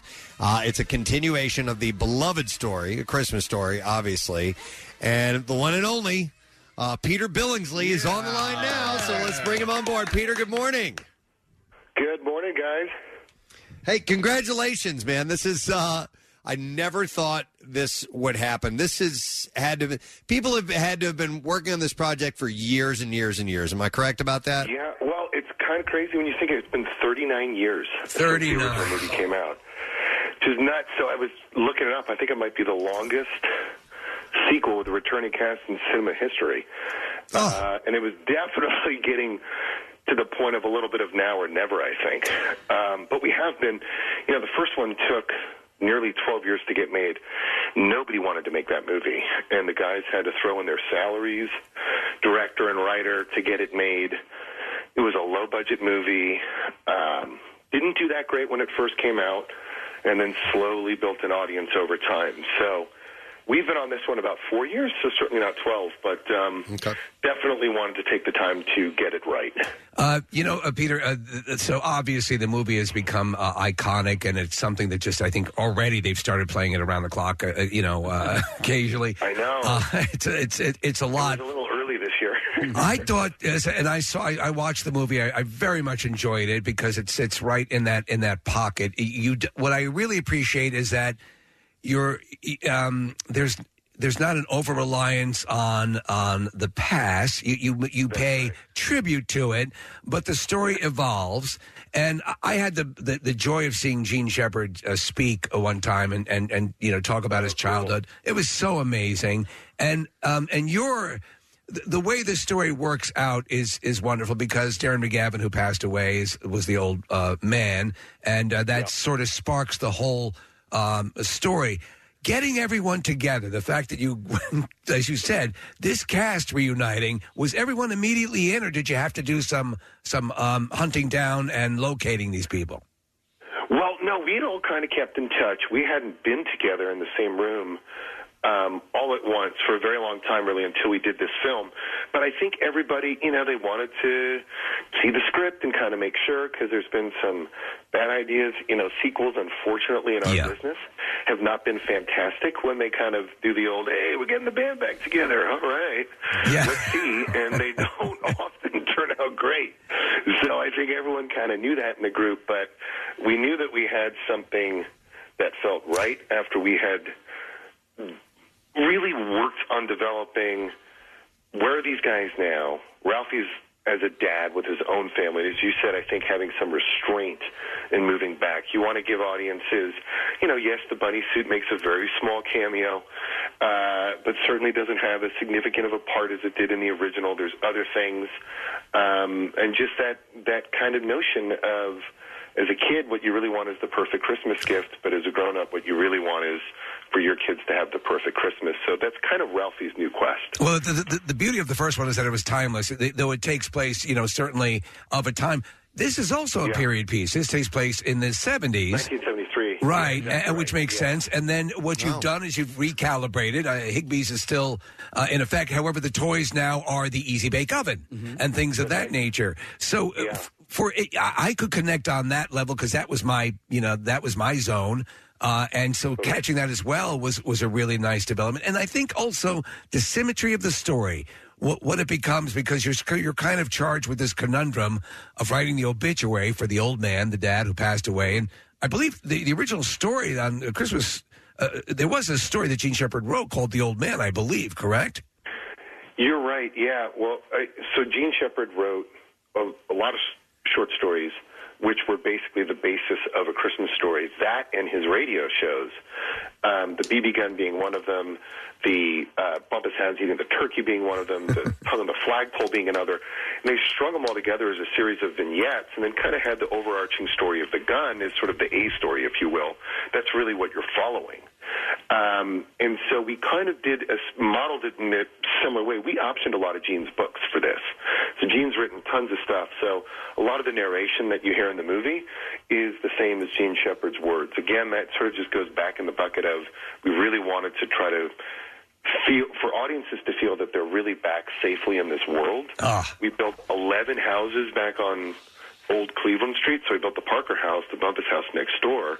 And we built nine other houses around in that neighborhood so that we could shoot around and really feel like you're kind of transported back in time. That's great. Hey, uh, I wanted to ask uh, Peter when when playing Ralphie when you were a kid, um, if if you were just if you were just being a kid, were you being a version of you, uh, or did you really have to pull at your acting chops at that time? And if so, uh, if, if if you were just being a kid, are you now just being Peter as kind of an adult with a little bit of Ralphie, or you know how how does that play out as far as the the acting perspective? Well, for sure, I think there's always a part of you that goes into the roles, but I mean, Ralphie was probably a little more conniving than I was. I mean, he's a little more of a smartass than I was. Probably, you know, I mean, the dude's lying to his family. He's kind of hustling his way to try to get to a gun. Um, It's one of the things I really loved about that movie when I had some distance. It's a very real family. Um, the relationships feel very real. Um, so there's certainly a part of you in it. Um, but you know, it was an odd movie as an actor. I had done a lot. I started at two and a half, so I had done a few things by then. But all that narration was very little dialogue, and I remember the director was reading it to me on set, and I was just thinking, like, man, I hope this movie works. This seems really strange. I'm having to act all these like voices on set. Uh, you know, it's it's great because Flick Schwartz, uh, Grover Dill, Scut Farkus, everyone's in it. And Everyone makes an appearance, absolutely. Everyone makes an appearance, and and what happens is is that you're there's there's logical progressions. E- Everything feels right. to the way the characters have evolved, and uh, a- and so there's uh, there's a, there's a, a general good feeling as you were writing this. Uh, or as you were, I know you wrote the story, uh, and uh, Mm-hmm. as the script was coming together, did everyone have input on their characters, or was it um, you know uh, they, they were just kind of given their their uh, character For trajectory? sure. I mean, early on, you know, these guys are, as much as I'm associated with Ralphie in many ways, the other actors are associated really strongly publicly with Flick and Schwartz, right, and Scut. So we had a basic idea. It was pretty cool to think of, okay, where's Scut Farkus 30 years later? Where are Flick and Schwartz? Where's Randy, Ralphie's brother? so we had an idea of, of who we wanted to create, but for sure we involved them because for them stepping back into the role is kind of just as iconic for them as it was in many ways for me. So we wanted to involve them. It was cool, you know, a big change. We shot this ritual movie in Cleveland. The biggest thing, we shot this one in Bulgaria. What? So that was kind of a big wow. Yeah, I mean, I know, right? so that's kind of the economies of Hollywood nowadays and the availability of stage space and all that stuff. So the good thing was we were pretty isolated, so we had nothing to do but work. So when they came over um, on the weekends, it was like, let's go through the scenes, let's go through the scripts, uh, let's make adjustments, let's rehearse. So we were able to spend a lot of time working and kind of getting some of their thoughts that they had on their characters. Um, but that also afforded us the opportunity to, as I said, build the 11 houses. Like you probably saw in the movie The Radio, we couldn't source that thing.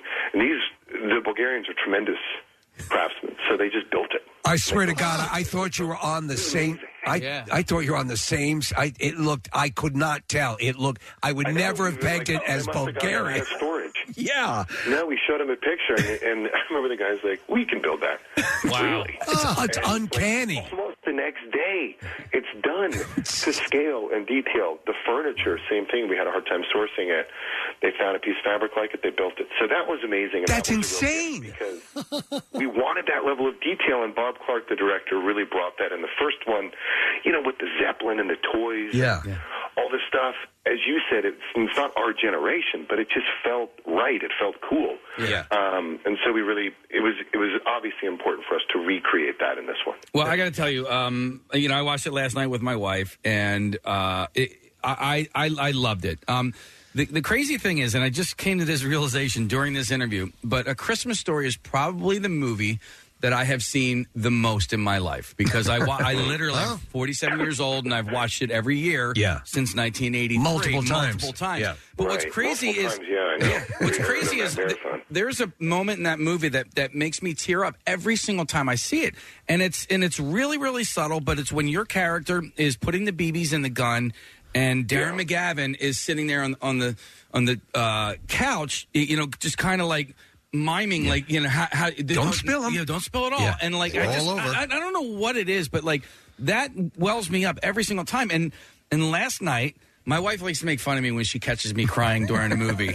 and I, so I have to be very, very subtle. But there were a lot of like moments where I just got. I, listen, I lost my father eight years ago, and so there was a little bit of that with Darren, with your father uh, in the movie. sure. Um, so maybe that had a little bit to do with it, but there were just other really touching moments. And what I really, really appreciated was that I was surprised. I thought I saw a, a couple of things coming during the plot that, and, and when it didn't turn out the way I thought, I was so um, pleasantly surprised and happy. They avoided the obvious. You yeah, avoided like with a lot Scott of- Farkus. Yeah, There, were, Yeah. there were things that you, yeah, and that's that's cool too. It makes it interesting watching. But it was a touching movie, and, and it definitely, you know, it, it brought a tear to my eye as as somebody who was who was a son and, and who is now a father. I, I it definitely hit all the all the right notes. Well, thanks. Yeah, for sure. I, you know, say in many ways it's an homage to Darren to Darren McGavin. I think himself, the actor, to the old man, that character, Yeah. um, and really kind of to dads everywhere. And there was a pretty special relationship with Ralphie. You know, you talk about that scene with the BBs.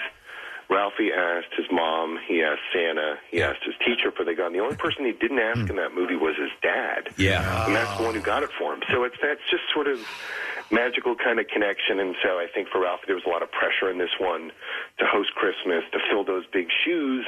And with that comes a little more emotion, a little more nostalgia, plus he's older, he's a little more reflective. So there's definitely shades of emotion that are a little more in the movie, but there's also some pretty good comedy. And Oh, they, there's um, as I said, you know, given the kind of pressure going in, we're really, really happy with where things landed. the, the, the fact that Randy, who's really the most awkward and, and shy, ends up being this sort of international businessman. I know, it's kind of cool. But isn't that the truth? It's like sometimes the shyest, the ones that are smallest and meek, you realize is like, this dude's like a billionaire baller now. It's like, what? so, but it's kind of true. It's sort of, you never know. You kind of can't judge these kids at that age.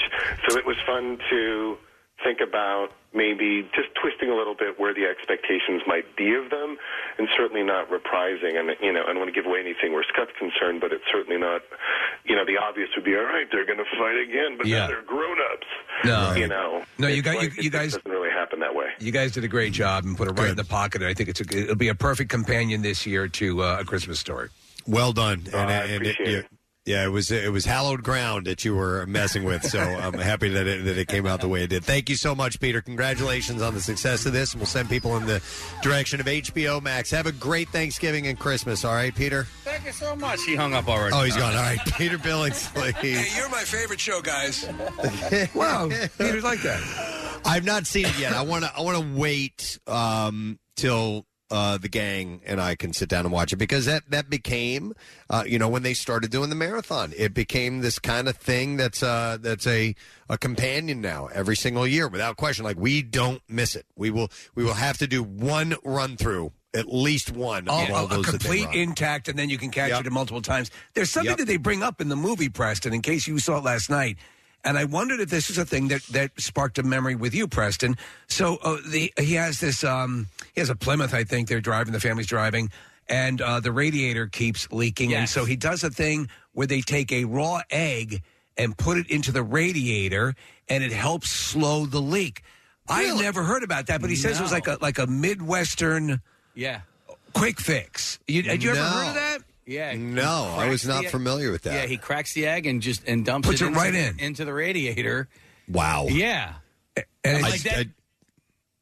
I, I, I do remember having to, to to futz with the radiator before and having cars. I mean, you, you don't really see that No. anymore. Cars that overheat, but I do remember being terrified at uh, at having to take that radiator cap off. Oh, my when it was God. hot! You were because told the you- word was it would explode all over you, right? Y- your battery would explode when you use jumper Yeah. cables, and your radiator would Right, explode. right. And your so you were like, terrified of both those things. But yeah, I'd never heard of that. But I guess I guess because of the uh, what the viscosity, I guess you'd call it, or the, uh, the it, it might find its way to the opening and Yeah. slow the uh, the leak. And then the best part is you have a cooked egg to eat at the end. of right, your just trip. suck it out the tailpipe. I remember in Red Dawn they peed in the radiator. I don't know Yes. if you remember that or not. Yes, you could. That that would work. Any liquid ostensibly think would so. work. Yeah, But hot uh, piss. yeah, so this one is is going to make its way into my regular rotation of Christmas movies. Hot piss.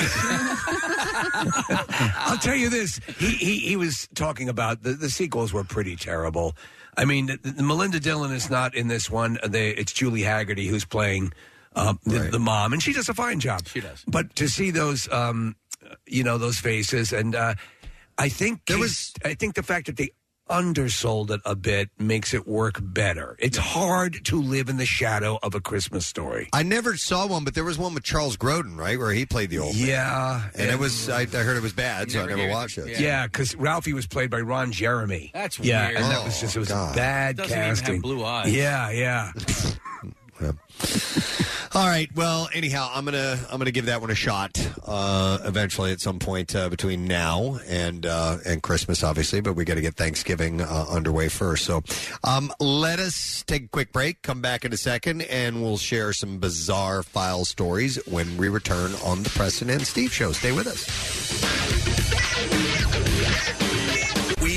Are happy to pass along the results of Camp Out for Hunger. You raised over 2.8 million pounds of 2.8 half million pounds more than last year. Money raised going to Philabundance, $1,078,254. That's astonishing. And a reminder, you can still donate at your local Acme. Yes, everyone stepped up in incredible fashion. Absolutely. Camp Out for Hunger would not be possible without the generosity of you and our partners. Event Quip, Philly Photo and Film, Town Square Rentals, Pods, Moving and Storage, Bowder Audio, and Neumann University Videography. Preston and Steve's Camp Out for Hunger. Powered in part by Bimbo Bakeries USA, Pepsi, Dunkin', and Stauffer. 93.3 WMMR, putting Philly first. What say we do the bizarre file? Here we go. WMMR presents Preston and Steve's Bizarre File. All right, starting with this story, and I like the excitement, Steve. I, I like to amp it up a little bit. A convicted felon was arrested after he allegedly shot his mother's boyfriend following a physical fight over a dispute about a salad. Uh huh. Yes, this So was he- in Antioch. and he's in jail right now. Uh, let's see. I assume he is. Yes, he was arrested. incarcerated, Lloyd. Over a salad, Lloyd. It was a Waldorf. Rondell K. Jameson was charged with aggravated battery with a firearm. Where are the raisins? To a car crash on Wednesday morning, and they found a woman driving the vehicle and the woman's boyfriend in the passenger seat. The man who was bleeding had been shot. The two told officers that they were driving to the medical center. The victim, who was in his mid 40s, told officers that Jameson had shot him at their residence. The hospital confirmed the victim had been shot in the elbow and left hip, with the bullet being lodged in his hip. Respe- police had responded to the residence where the woman, her boyfriend, and the woman's son Jameson, uh, where they all lived together. Jameson exited the residence and was placed into custody. Uh, officers cleared the apartment to ensure that no other victims were inside. They spotted a gun on the floor. Jameson admitted to the police that he and the victim got into a physical fight over a salad. A kerfuffle. The victim also confirmed that he and Jameson got into a fight over a salad, and What the kind of fight salad? lasted. I think it was the Olivia Munn salad or the Olivia Wilde salad. Steve. Oh, yeah, yeah, yeah. The fight lasted several minutes, and the victim fled from the residence without his shoes. Uh, the victim saw Jameson's mother pull up to the apartment complex and began telling the woman what happened. Jameson allegedly exited the residence and began walking toward the two while armed with a gun. That was it. He'd had enough. That's it. Enough of Are you salad kidding me? crap. I can't find one baby carrot in this thing. Jameson's mother tried to stop her son as he approached the vehicle, but he pushed her away and shot the vehicle. Maybe he hated radishes. That I could don't be know. it. That's Uh, all you need Jameson to light is that match. A convicted felon and does not have a firearm owner's identification card or a concealed carry license. Is there a specific salad prison they send criminals like this? I would think so. Yeah, yeah. At some place, there's a whole produce division. You There's know, a lot of salad tossing. Oh my god. A man is being charged with operating under the influence after allegedly parking a truck in two parking spots that were designated for state police. Troopers returning from a uh, from training to the state police Weston Barracks, by the way, mm. and Law they found enforcement. An F 150 truck parked across two spaces perpendicular to the lines designated for the cruiser parking around 3:30 a.m. Uh, two men were found asleep in the truck with the keys inside when troopers woke them up. Uh, the driver allegedly tried to put the truck into gear multiple times after the failed attempt. Uh, the men opened up their doors, and the driver agreed to perform field sobriety tests and was charged with operating under the influence of liquor. But he happened to pull into the parking spots and park on them perpendicularly where the troopers were supposed to be. All right, this is uh listen how stupid this is. Uh Heather Wallace's oldest son, eight year old Aiden, was driving his two brothers crazy in the car as they all returned from karate one afternoon. Wallace asked Aiden to walk the rest of the way home. It was about a half a mile in a quiet suburban Waco, Texas neighborhood uh, so that he could calm down. And for this, she was arrested, handcuffed, and thrown in jail. What? Uh, sh- yeah, she was charged with endangering a child, a felony, carrying a mandatory minimum of two years in prison. What? Uh, she said, I, it brought us into a deep trauma. She is finally able to speak out after completing a six month pretrial diversion program to get the charges dropped. But her arrest remains on the books, easily searchable by employers, which is disastrous for someone with a bachelor's degree in education. So here's how it unfolded. Uh, Aiden, the kid, agreed to walk home. After all, it was something he had done many times. There are sidewalks the entire way and practically zero traffic. But 15 minutes later, two cops knocked on Wallace's door. Her son was in the patrol car, and o- another officer was parked across the street. A woman one block away, one block away from their house, had called the cops to report a boy walking outside alone. That lady had actually asked Aiden where he lived, verified that it was just down the street, and then proceeded to call the cops nonetheless. They picked up Aiden to, on his own block. As soon as, as they uh, they stood on her porch, the officers told Wallace that her son could have been kidnapped, napped, and sex trafficked. Uh, he said, the police officer said, You don't much see sex trafficking where you are, but where I patrol in downtown Waco, we do. Uh, and that statement struck her as odd. She said they were basically admitting that this is a safe neighborhood. Uh, the officer then asked Wallace whether she would let her son walk home again now that she knew about the sex trafficking. And she says, uh, I still didn't know that it was illegal. So I said, I don't know. And that's when the cop replied, Okay, I'm going to have to arrest you now. Oh, and he my proceeded God. to do so in front of the kids, handcuffing Wallace behind her back. Is it in fact Uh, all- illegal? I don't know. Yeah. All in all, it was about three hours from the time the cops showed up uh, to the time that they drove Wallace to the McLennan County Jail, where she was locked up. The next day, her husband uh, paid her three three hundred dollars bail, and they ended up going home. But there was some sort of ordinance that is a technicality that they may have been playing on, or something like that. But I mean, it was it's a half mile. There's sidewalks. It's on their block, Yeah. and she got arrested for that and charged Yeah, as and well. now it's, it's So- affecting her future. Yeah, it's Yeah. ridiculous. Absolutely ridiculous.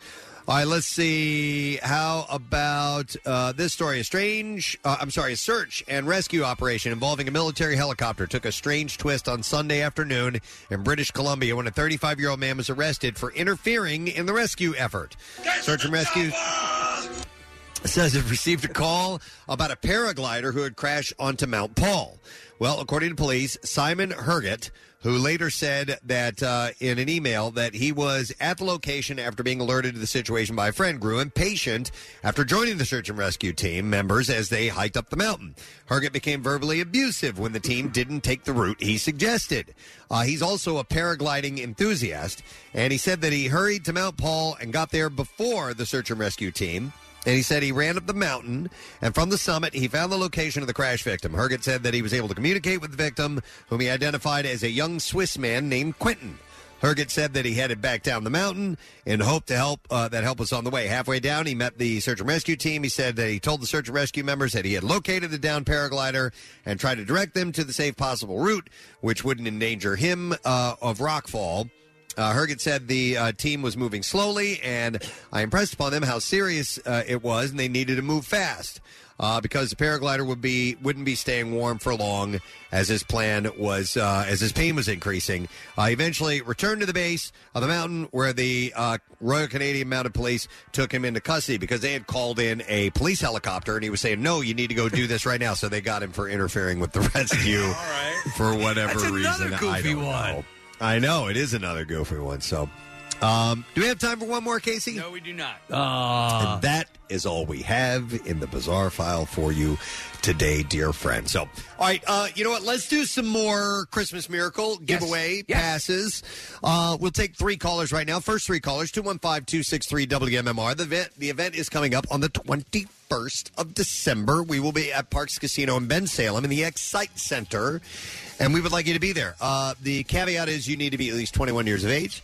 You have to be there by 6 a.m. And you have to be a big fan of this particular radio program, The Preston and Steve Show, because the game we will play that morning has to do with trivia about our show. It's a, uh, a way to say thank you for uh, loyal listeners and great prizes to be given away, and we'll have a great time. But if you get called to be in the contest, we want to make sure that you know a thing or two. So we'll take those three callers at 215 263 WMMR. It's a Miller Lite Ugly Sweater Edition. Make sure you dress appropriately, and we will see you there. We're going to take a break, come back in just a second. Stay with us. Love MMR? Buy some gear. Check out the rock shop at WMMR.com. Hey, Window Nation brings the best of the home show savings right into your home.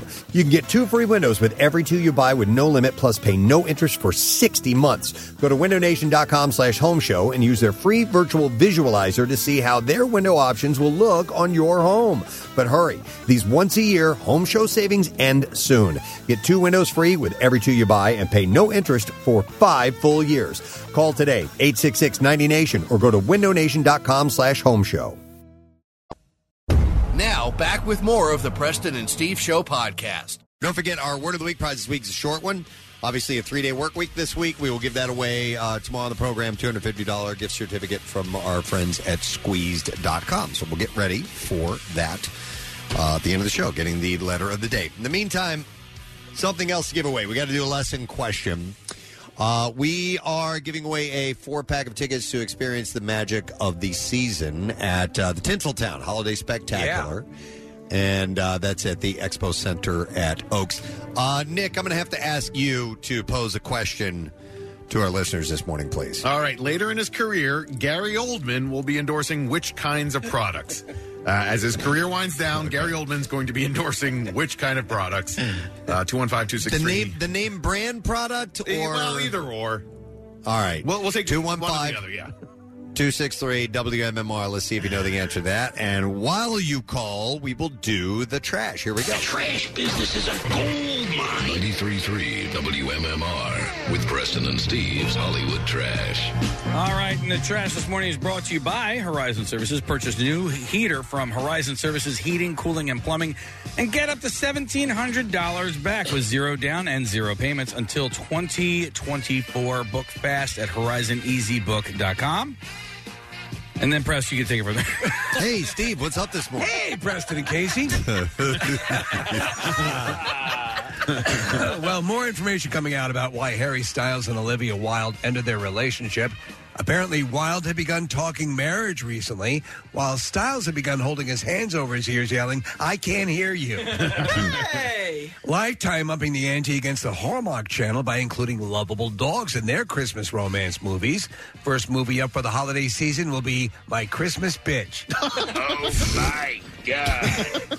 And finally, Meghan Markle's guest on her most recent podcast, Jamila Jamil, says she can't believe the amount of crap Markle has to put up with simply for being herself. Markle responded by admitting that she really wasn't listening. and that's your Hollywood trash. All right, thank you, Steve. So we need to know from the listeners if you have an answer to this question. Uh, Gary Oldman is retiring, and when he retires, he is going into endorsing which products?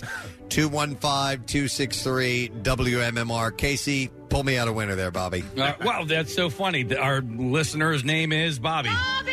Oh, that's perfect. Yes. Seriously. All right, let me uh, let me go. Hey, Bobby. Good morning. What's up, brother? All right, buddy. All right, so uh, Gary Oldman in his retirement will be endorsing what? The little blue field. No. No, That's wrong. That is incorrect. You can't guess. Had to have I mean, been you think- listening in order to know the answer to that. So let's go to another caller. And is it Cindy that we're going to go to? No, Casey? it's Tom. Okay. Close. No, thank you. Well, who is it? Uh, Tom. Oh, Tom. Okay. Hey, Hey, uh, Tom. All right. So Gary Oldman retiring, and what is he going to be endorsing? Hold on one second. Uh, you got to hang on, Press. He's uh, busy right now. Yeah, Yeah, I guess so. Go to the bathroom. All right. Oh my Tom, God. are you done now? Tom. Yes, All right. Tom. What's the answer? Yeah, Tom. So Glue or tape? what did he say? Gorilla glue or tape? Gorilla Glue. Yes, or- Gorilla Glue. That is correct. It's just that He had to. He had to check his notes. Yes.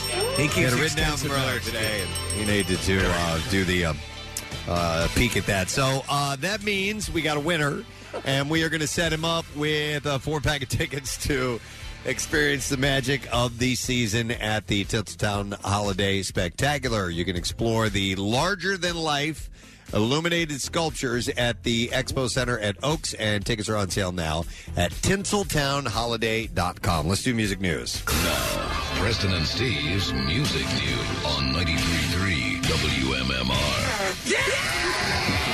Hey, real quick, Press, uh, before we get into the sponsor, uh, Kathy, is there a special Kathy code for that Tinseltown? Yeah, you know what? If you use Kathy twenty, you'll get a discount on that Tinseltown. Yeah.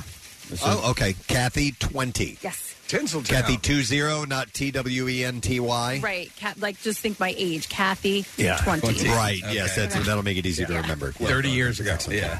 All right. And um, music news is brought to you by Family Jewelers and Family and Company Jewelers. Fill her stocking with a gift she'll be showing off all year long. Visit them on Route 70 in Marlton, New Jersey, or online at familyjewelers.com. They spell Root R O O T, by the way. That's what I know. Yeah, I know. Yeah. Um, So online at familyjewelers.com, South Jersey's holiday diamond destination. I think it's so it's pronounced correctly. I think Oh, that's why they do that from Yeah, time not to time. because it's a tree. So, Måneskin, the band, has opened up about their upcoming album, which is titled Rush. The band reflected on the past year with Victoria and the band saying, uh, It's been amazing. It's been a crazy year. We've done so many crazy things. The most important thing is, of course, the music. Uh, now uh, we're getting closer and closer to releasing the record, and that's the most important thing. We can't wait to finally share it. When asked why they chose to name their band or their album Rush, Victoria said it was made in a rush, and this whole year has been a rush. We had like five hours to decide the title, and we thought that this is literally on point, so accurate. So it's not a tribute And to the band Rush. It's not, unfortunately, a tribute to uh, the Canadian power trio Rush. Uh, that, but uh, she said it's like what's happening right now. I think it's the best word to sum up the last uh, year or two years of our lives. Uh, we always make such a huge amount of decision in a short amount of time, so we kind of live in a rush. Uh, we wake up in a rush, we eat in a rush, we wash in a rush. So I think it, it's the right word to sum up our life. So that's why they named it. So why did they call it Rush? Uh, Willow Smith joined Smashing Pumpkins on stage during the finale of their Spirits on Fire tour on Saturday night. I didn't know they knew each other. No, I didn't either. Smith, who performs as Willow, uh, joined the band for their 1993 hit Cherub Rock at the Hollywood Bowl. Uh, the 22 year old rocker showcased her guitar playing skills while Billy Corgan handled the lyrics. Uh, so wha- I didn't even know she what? played guitar. Yeah. So apparently they're friends. Uh, and then I had just one more story, and that's it. The reunited Jane's Addiction welcomed ousted Red Hot Chili Peppers guitarist Josh Klinghoffer on stage for a small set of their classics. Klinghoffer, who has jumped on stage with the band previously and as recently as last month was on hand this past November uh, 12th during the band's joint gig with Smashing Pumpkins at Seattle's Climate Pledge Arena. UltimateGuitar.com posted that Klinghoffer, who now serves as a touring member of both Pearl Jam and Eddie Vedder's solo outfit, the Earthlings, performed on Ocean Size, Three Days, and Mountain Song. So a little jump up jam session took place there.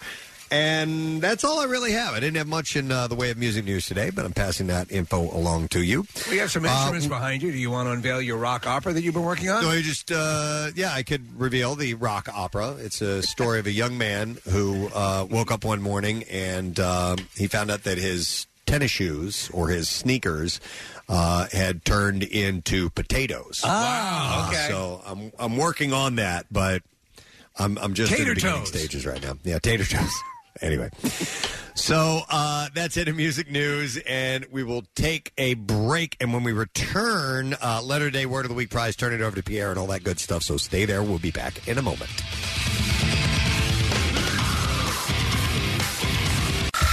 Stream WMMR anywhere you have an internet connection. Listen on our mobile app or go to WMMR.com.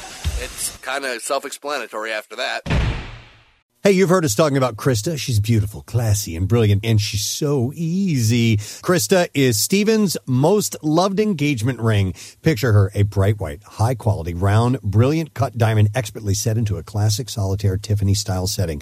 Krista will guarantee you a yes. Go to IHateStevenSinger.com and click on Krista to check her out. Visit Steven's showroom at the other corner of 8th and Walnut in Philly. You buy real diamonds from a real jeweler that you can trust. It's IHateStevenSinger.com.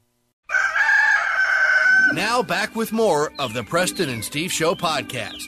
Tuesday morning, Preston and Steve radio show.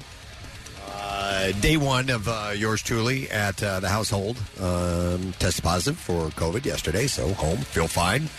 Uh, Rochelle has it as well, not feeling as great, but nonetheless, uh, you know, tis what tis as we're heading into the holidays. But uh, we'll do um, this thing again tomorrow. But it worked out all right. We didn't have Sure, any big it was problems or anything like that. Went And pretty well. you- The flu is the thing that kicked your ass. Yeah, that was bad. That was gnarly. Um, so we had a couple of guests on the program. I would like to thank Mr. Connor Barwin. Connor's great, and his uh, Make a Wish or not Make a Wish Foundation is Make the World Better Foundation. Yeah. Uh, it funds for this event that's coming on the 26th. It is uh, a performance, a tribute, a Philadelphia tribute to the Last Waltz. A lot of great performers on board. Uh, Nick had mentioned earlier David Uosikkinen, uh, Adam Weiner of uh, Low Cut Connie, Don McCluskey, who we love to death, uh, and an entire band set up to uh, uh, celebrate that music and uh, to benefit the Make the World Better Foundation. You can get tickets at axs.com.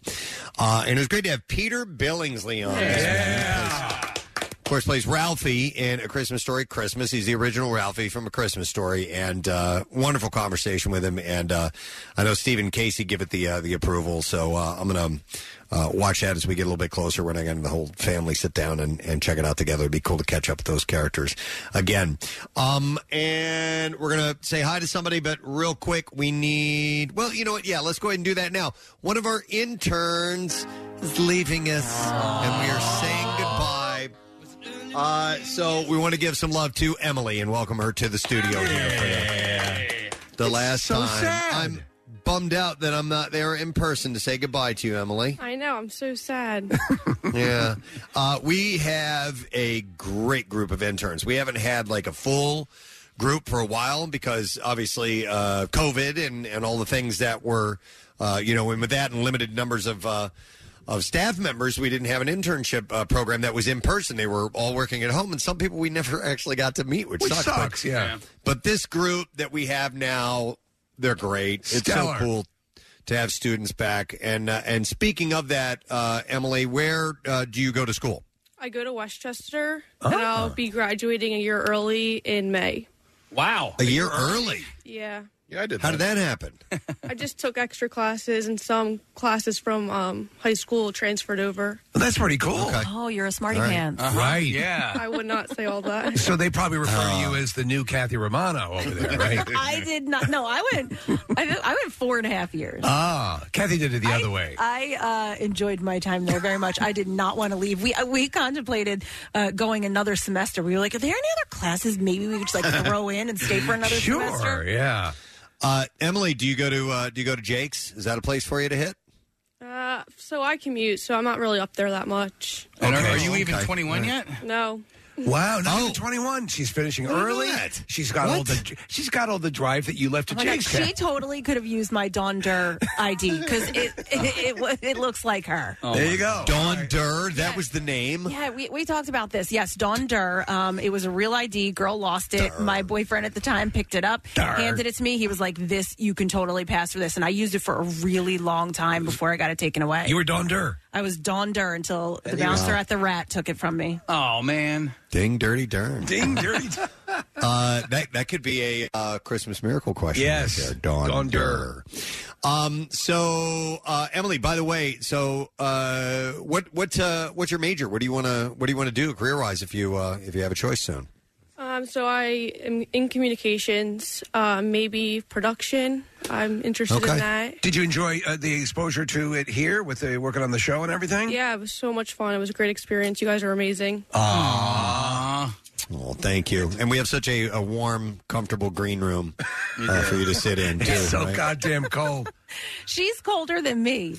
yeah, yes.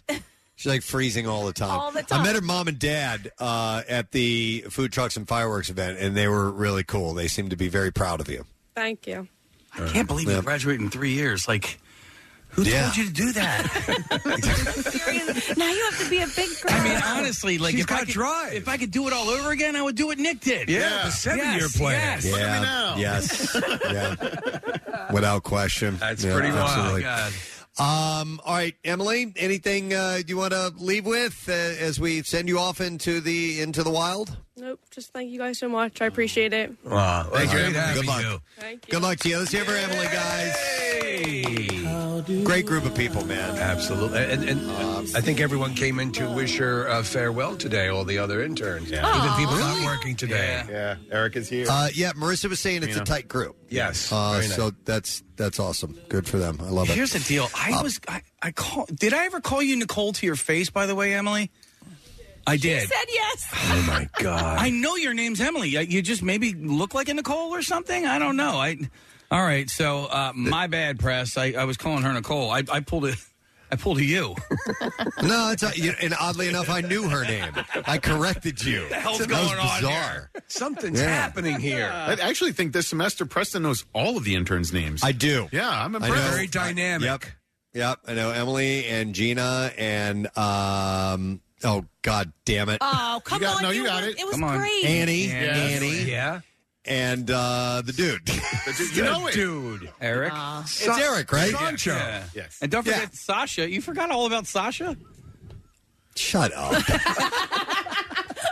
For a second. No, I no, Really? not, not, no. That is really This good time- for you, though. That's very good for me. Excellent. Very that, that shows you how memorable they are and how hard they are, and uh, the the work they put in and the camp out. They really helped a great deal, and Yep, they continue definitely. to. Yep. Uh, let's see. We need oh uh, Tattoo Tuesday. We Yes, got to get a it winner is. for that. Uh, so let's announce our winner. I do not have that info, but Casey does. I do, and our winner is Mauricio Senek. And uh, Mauricio is from Deptford, and uh, they have won. I don't know, uh, Mauricio. That's a is that a guy? Do you think? Uh, quite possibly. Joe, Mauricio. Okay, Mary Joe, Uh, Marie Mauricio. Peugeot. What if it's Mary Joe? What if it's Mauricio? Is- How does it spell? M A R I J O. yeah, that's Mary. Could be Mary Mary Jo. work just No, fine. it's, it's Is it Mary Mon- Jo? Mary Joe. Okay, Mauricio. So Mauricio. hang on. In my defense, the J is, is lowercase.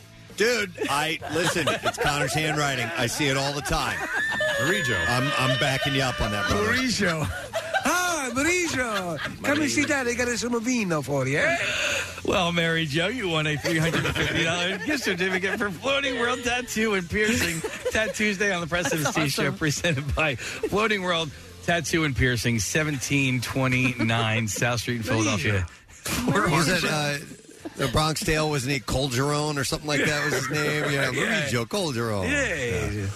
You'll All see. right. Um, did I see Pierre Robert saunter into the studio? Oh, yes. I was here yesterday, but Casey uh, told me not to come in because you had you had the COVID. It was wise. bid. Mm-hmm. Yes, he was the here on bid. time and ready to go. But uh, yeah, but but now we're safe today, so you're good to go. Um, I am not worried. I wasn't worried yesterday.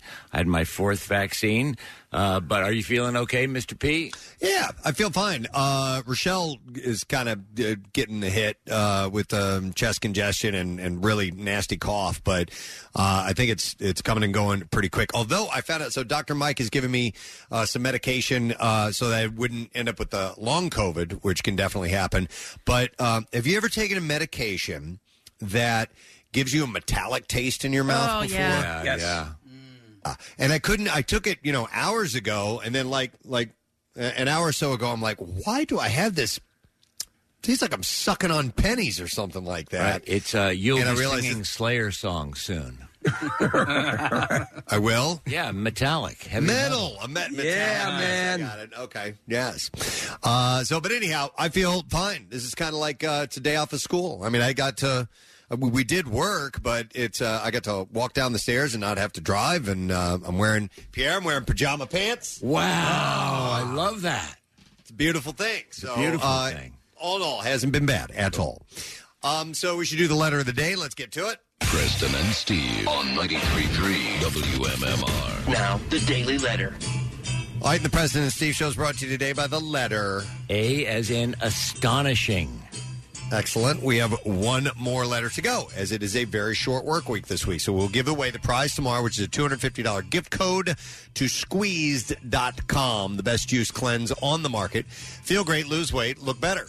Uh, 20% off site wide this week, by the way. Use the code Black Friday, and you can receive two vegan meals. That is Dot com. So, like I said, we'll give that away tomorrow. Uh, what do you have planned for today, sir? Uh, lots of stuff, actually. Um, first of all, Alicia Vitarelli is going to be coming in Oh, nice. uh, around eleven thirty to talk about the uh, six ABC Thanksgiving Day Parade, which is a long-standing tradition, uh, now in its one hundred and third year. Uh, I think it's the oldest in the country, uh, if not closest to it.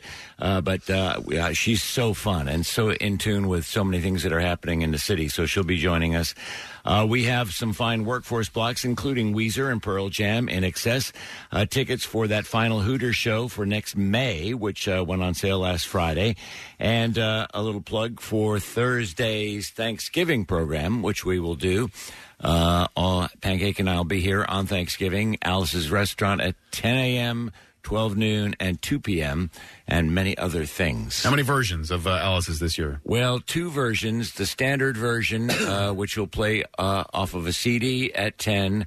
Uh, then at noon, I have the 25th anniversary version, which is even longer, which is great. That's my dad's favorite one because of the Nixon reference. There's a It's terrific. great Nixon reference uh, in which um, in which uh, he claims Alice, I mean uh, not Alice, Arlo claims that the missing 18 minutes of the Watergate tape was actually Alice's restaurant. It, the way he constructs it is absolutely brilliant. Uh, and it's very funny. And then uh, on vinyl, the original version at 2 p.m. And again, much more over This the course in- of the day. incredible tradition. Yeah. That people just look forward to. Yeah, Gotta I have mean, it. I think um, it may be the only day some people, uh, many people, in fact, listen to my show. Uh, be- I mean, I've told you guys this before, but you know, I'll be in a Wawa, dude. I'm, it'll be July. Dude, your Thanksgiving show is amazing. and I'll go, dude, I'm on tomorrow. Yeah, yeah, that's fine. But, you know, your Thanksgiving show, dude, you know, uh, but I've got a block of AC/DC coming up tomorrow. Yeah, yeah, it's fine. But hey, the Thanksgiving show, man. It's not a backwards compliment, though. It is, it's No, I terrific radio, and uh, I'll be down in Southern Virginia, but I, I love tuning in on the app. It's, it is a great program, so I'm looking forward to listening to it again this the Pierre, that promo that you have, the, the the welcome home promo, does that run now or is that at Christmas uh, when that? No, hits? I run it. I run it uh, at any appropriate time during the year. I love it. Yeah, it's. Yeah, really I actually cool. get a little. Uh, I get a little uh, teary eyed, and it's uh, yeah, it's it's it's special. It's a short thing, and it's it's you know it's Pierre doing this. Uh, you know this wonderful message with some great clips of music behind it. I just I love hearing that. Thank you so much. I had that idea a while ago, and I mean, because we prior to uh, us being on um, on the app and and being able to be listened to all around the country at any given time, uh, a lot of people would report that they really felt home. When particularly driving, they would get in reach of the Right. frequency and it'd be staticky at first, and then all of a sudden it comes in clear. And even if they're in Allentown or you know hundred miles away, if they're picking it up, oh, now we're home. We're hearing MMR. But uh, you know, you're home wherever you're tuning into us. But uh, we welcome you home, and lots of people are either getting ready to leave to go somewhere or to come here. So nice to have you. Excellent. Uh, Case, you're going to have to thank our sponsors for the day for me, please. Yes, uh, today's show has been brought to you by Family Company Jewelers. Fill her stocking with a gift she'll show off for all year long. From South Jersey's holiday diamond destination, Mauricio. I mean, that was great. it's also brought to you by Dunkin'. The Preston and Steve Show runs on Dunkin' and Acme Markets, fresh foods, local flavors. All right. Uh, on tomorrow's program, we wrap out the broadcast week. We'll go live on Fox Good Day. It's a Wednesday, so we'll usually have a secret text for a prize. Uh, and I would love to make this a tradition, Yeah? uh, but he would have to be in town every time. But Big Jay Oakerson is going to come by uh, tomorrow. I, that'd be a great day before Thanksgiving tradition to start this year because we love uh, spending time with Big J. So he'll be joining us, and uh, we'll wrap up the week and get you ready for Thanksgiving. That's it. We're done. Rage on. Have yourself a great day, and we will see you tomorrow, Fred.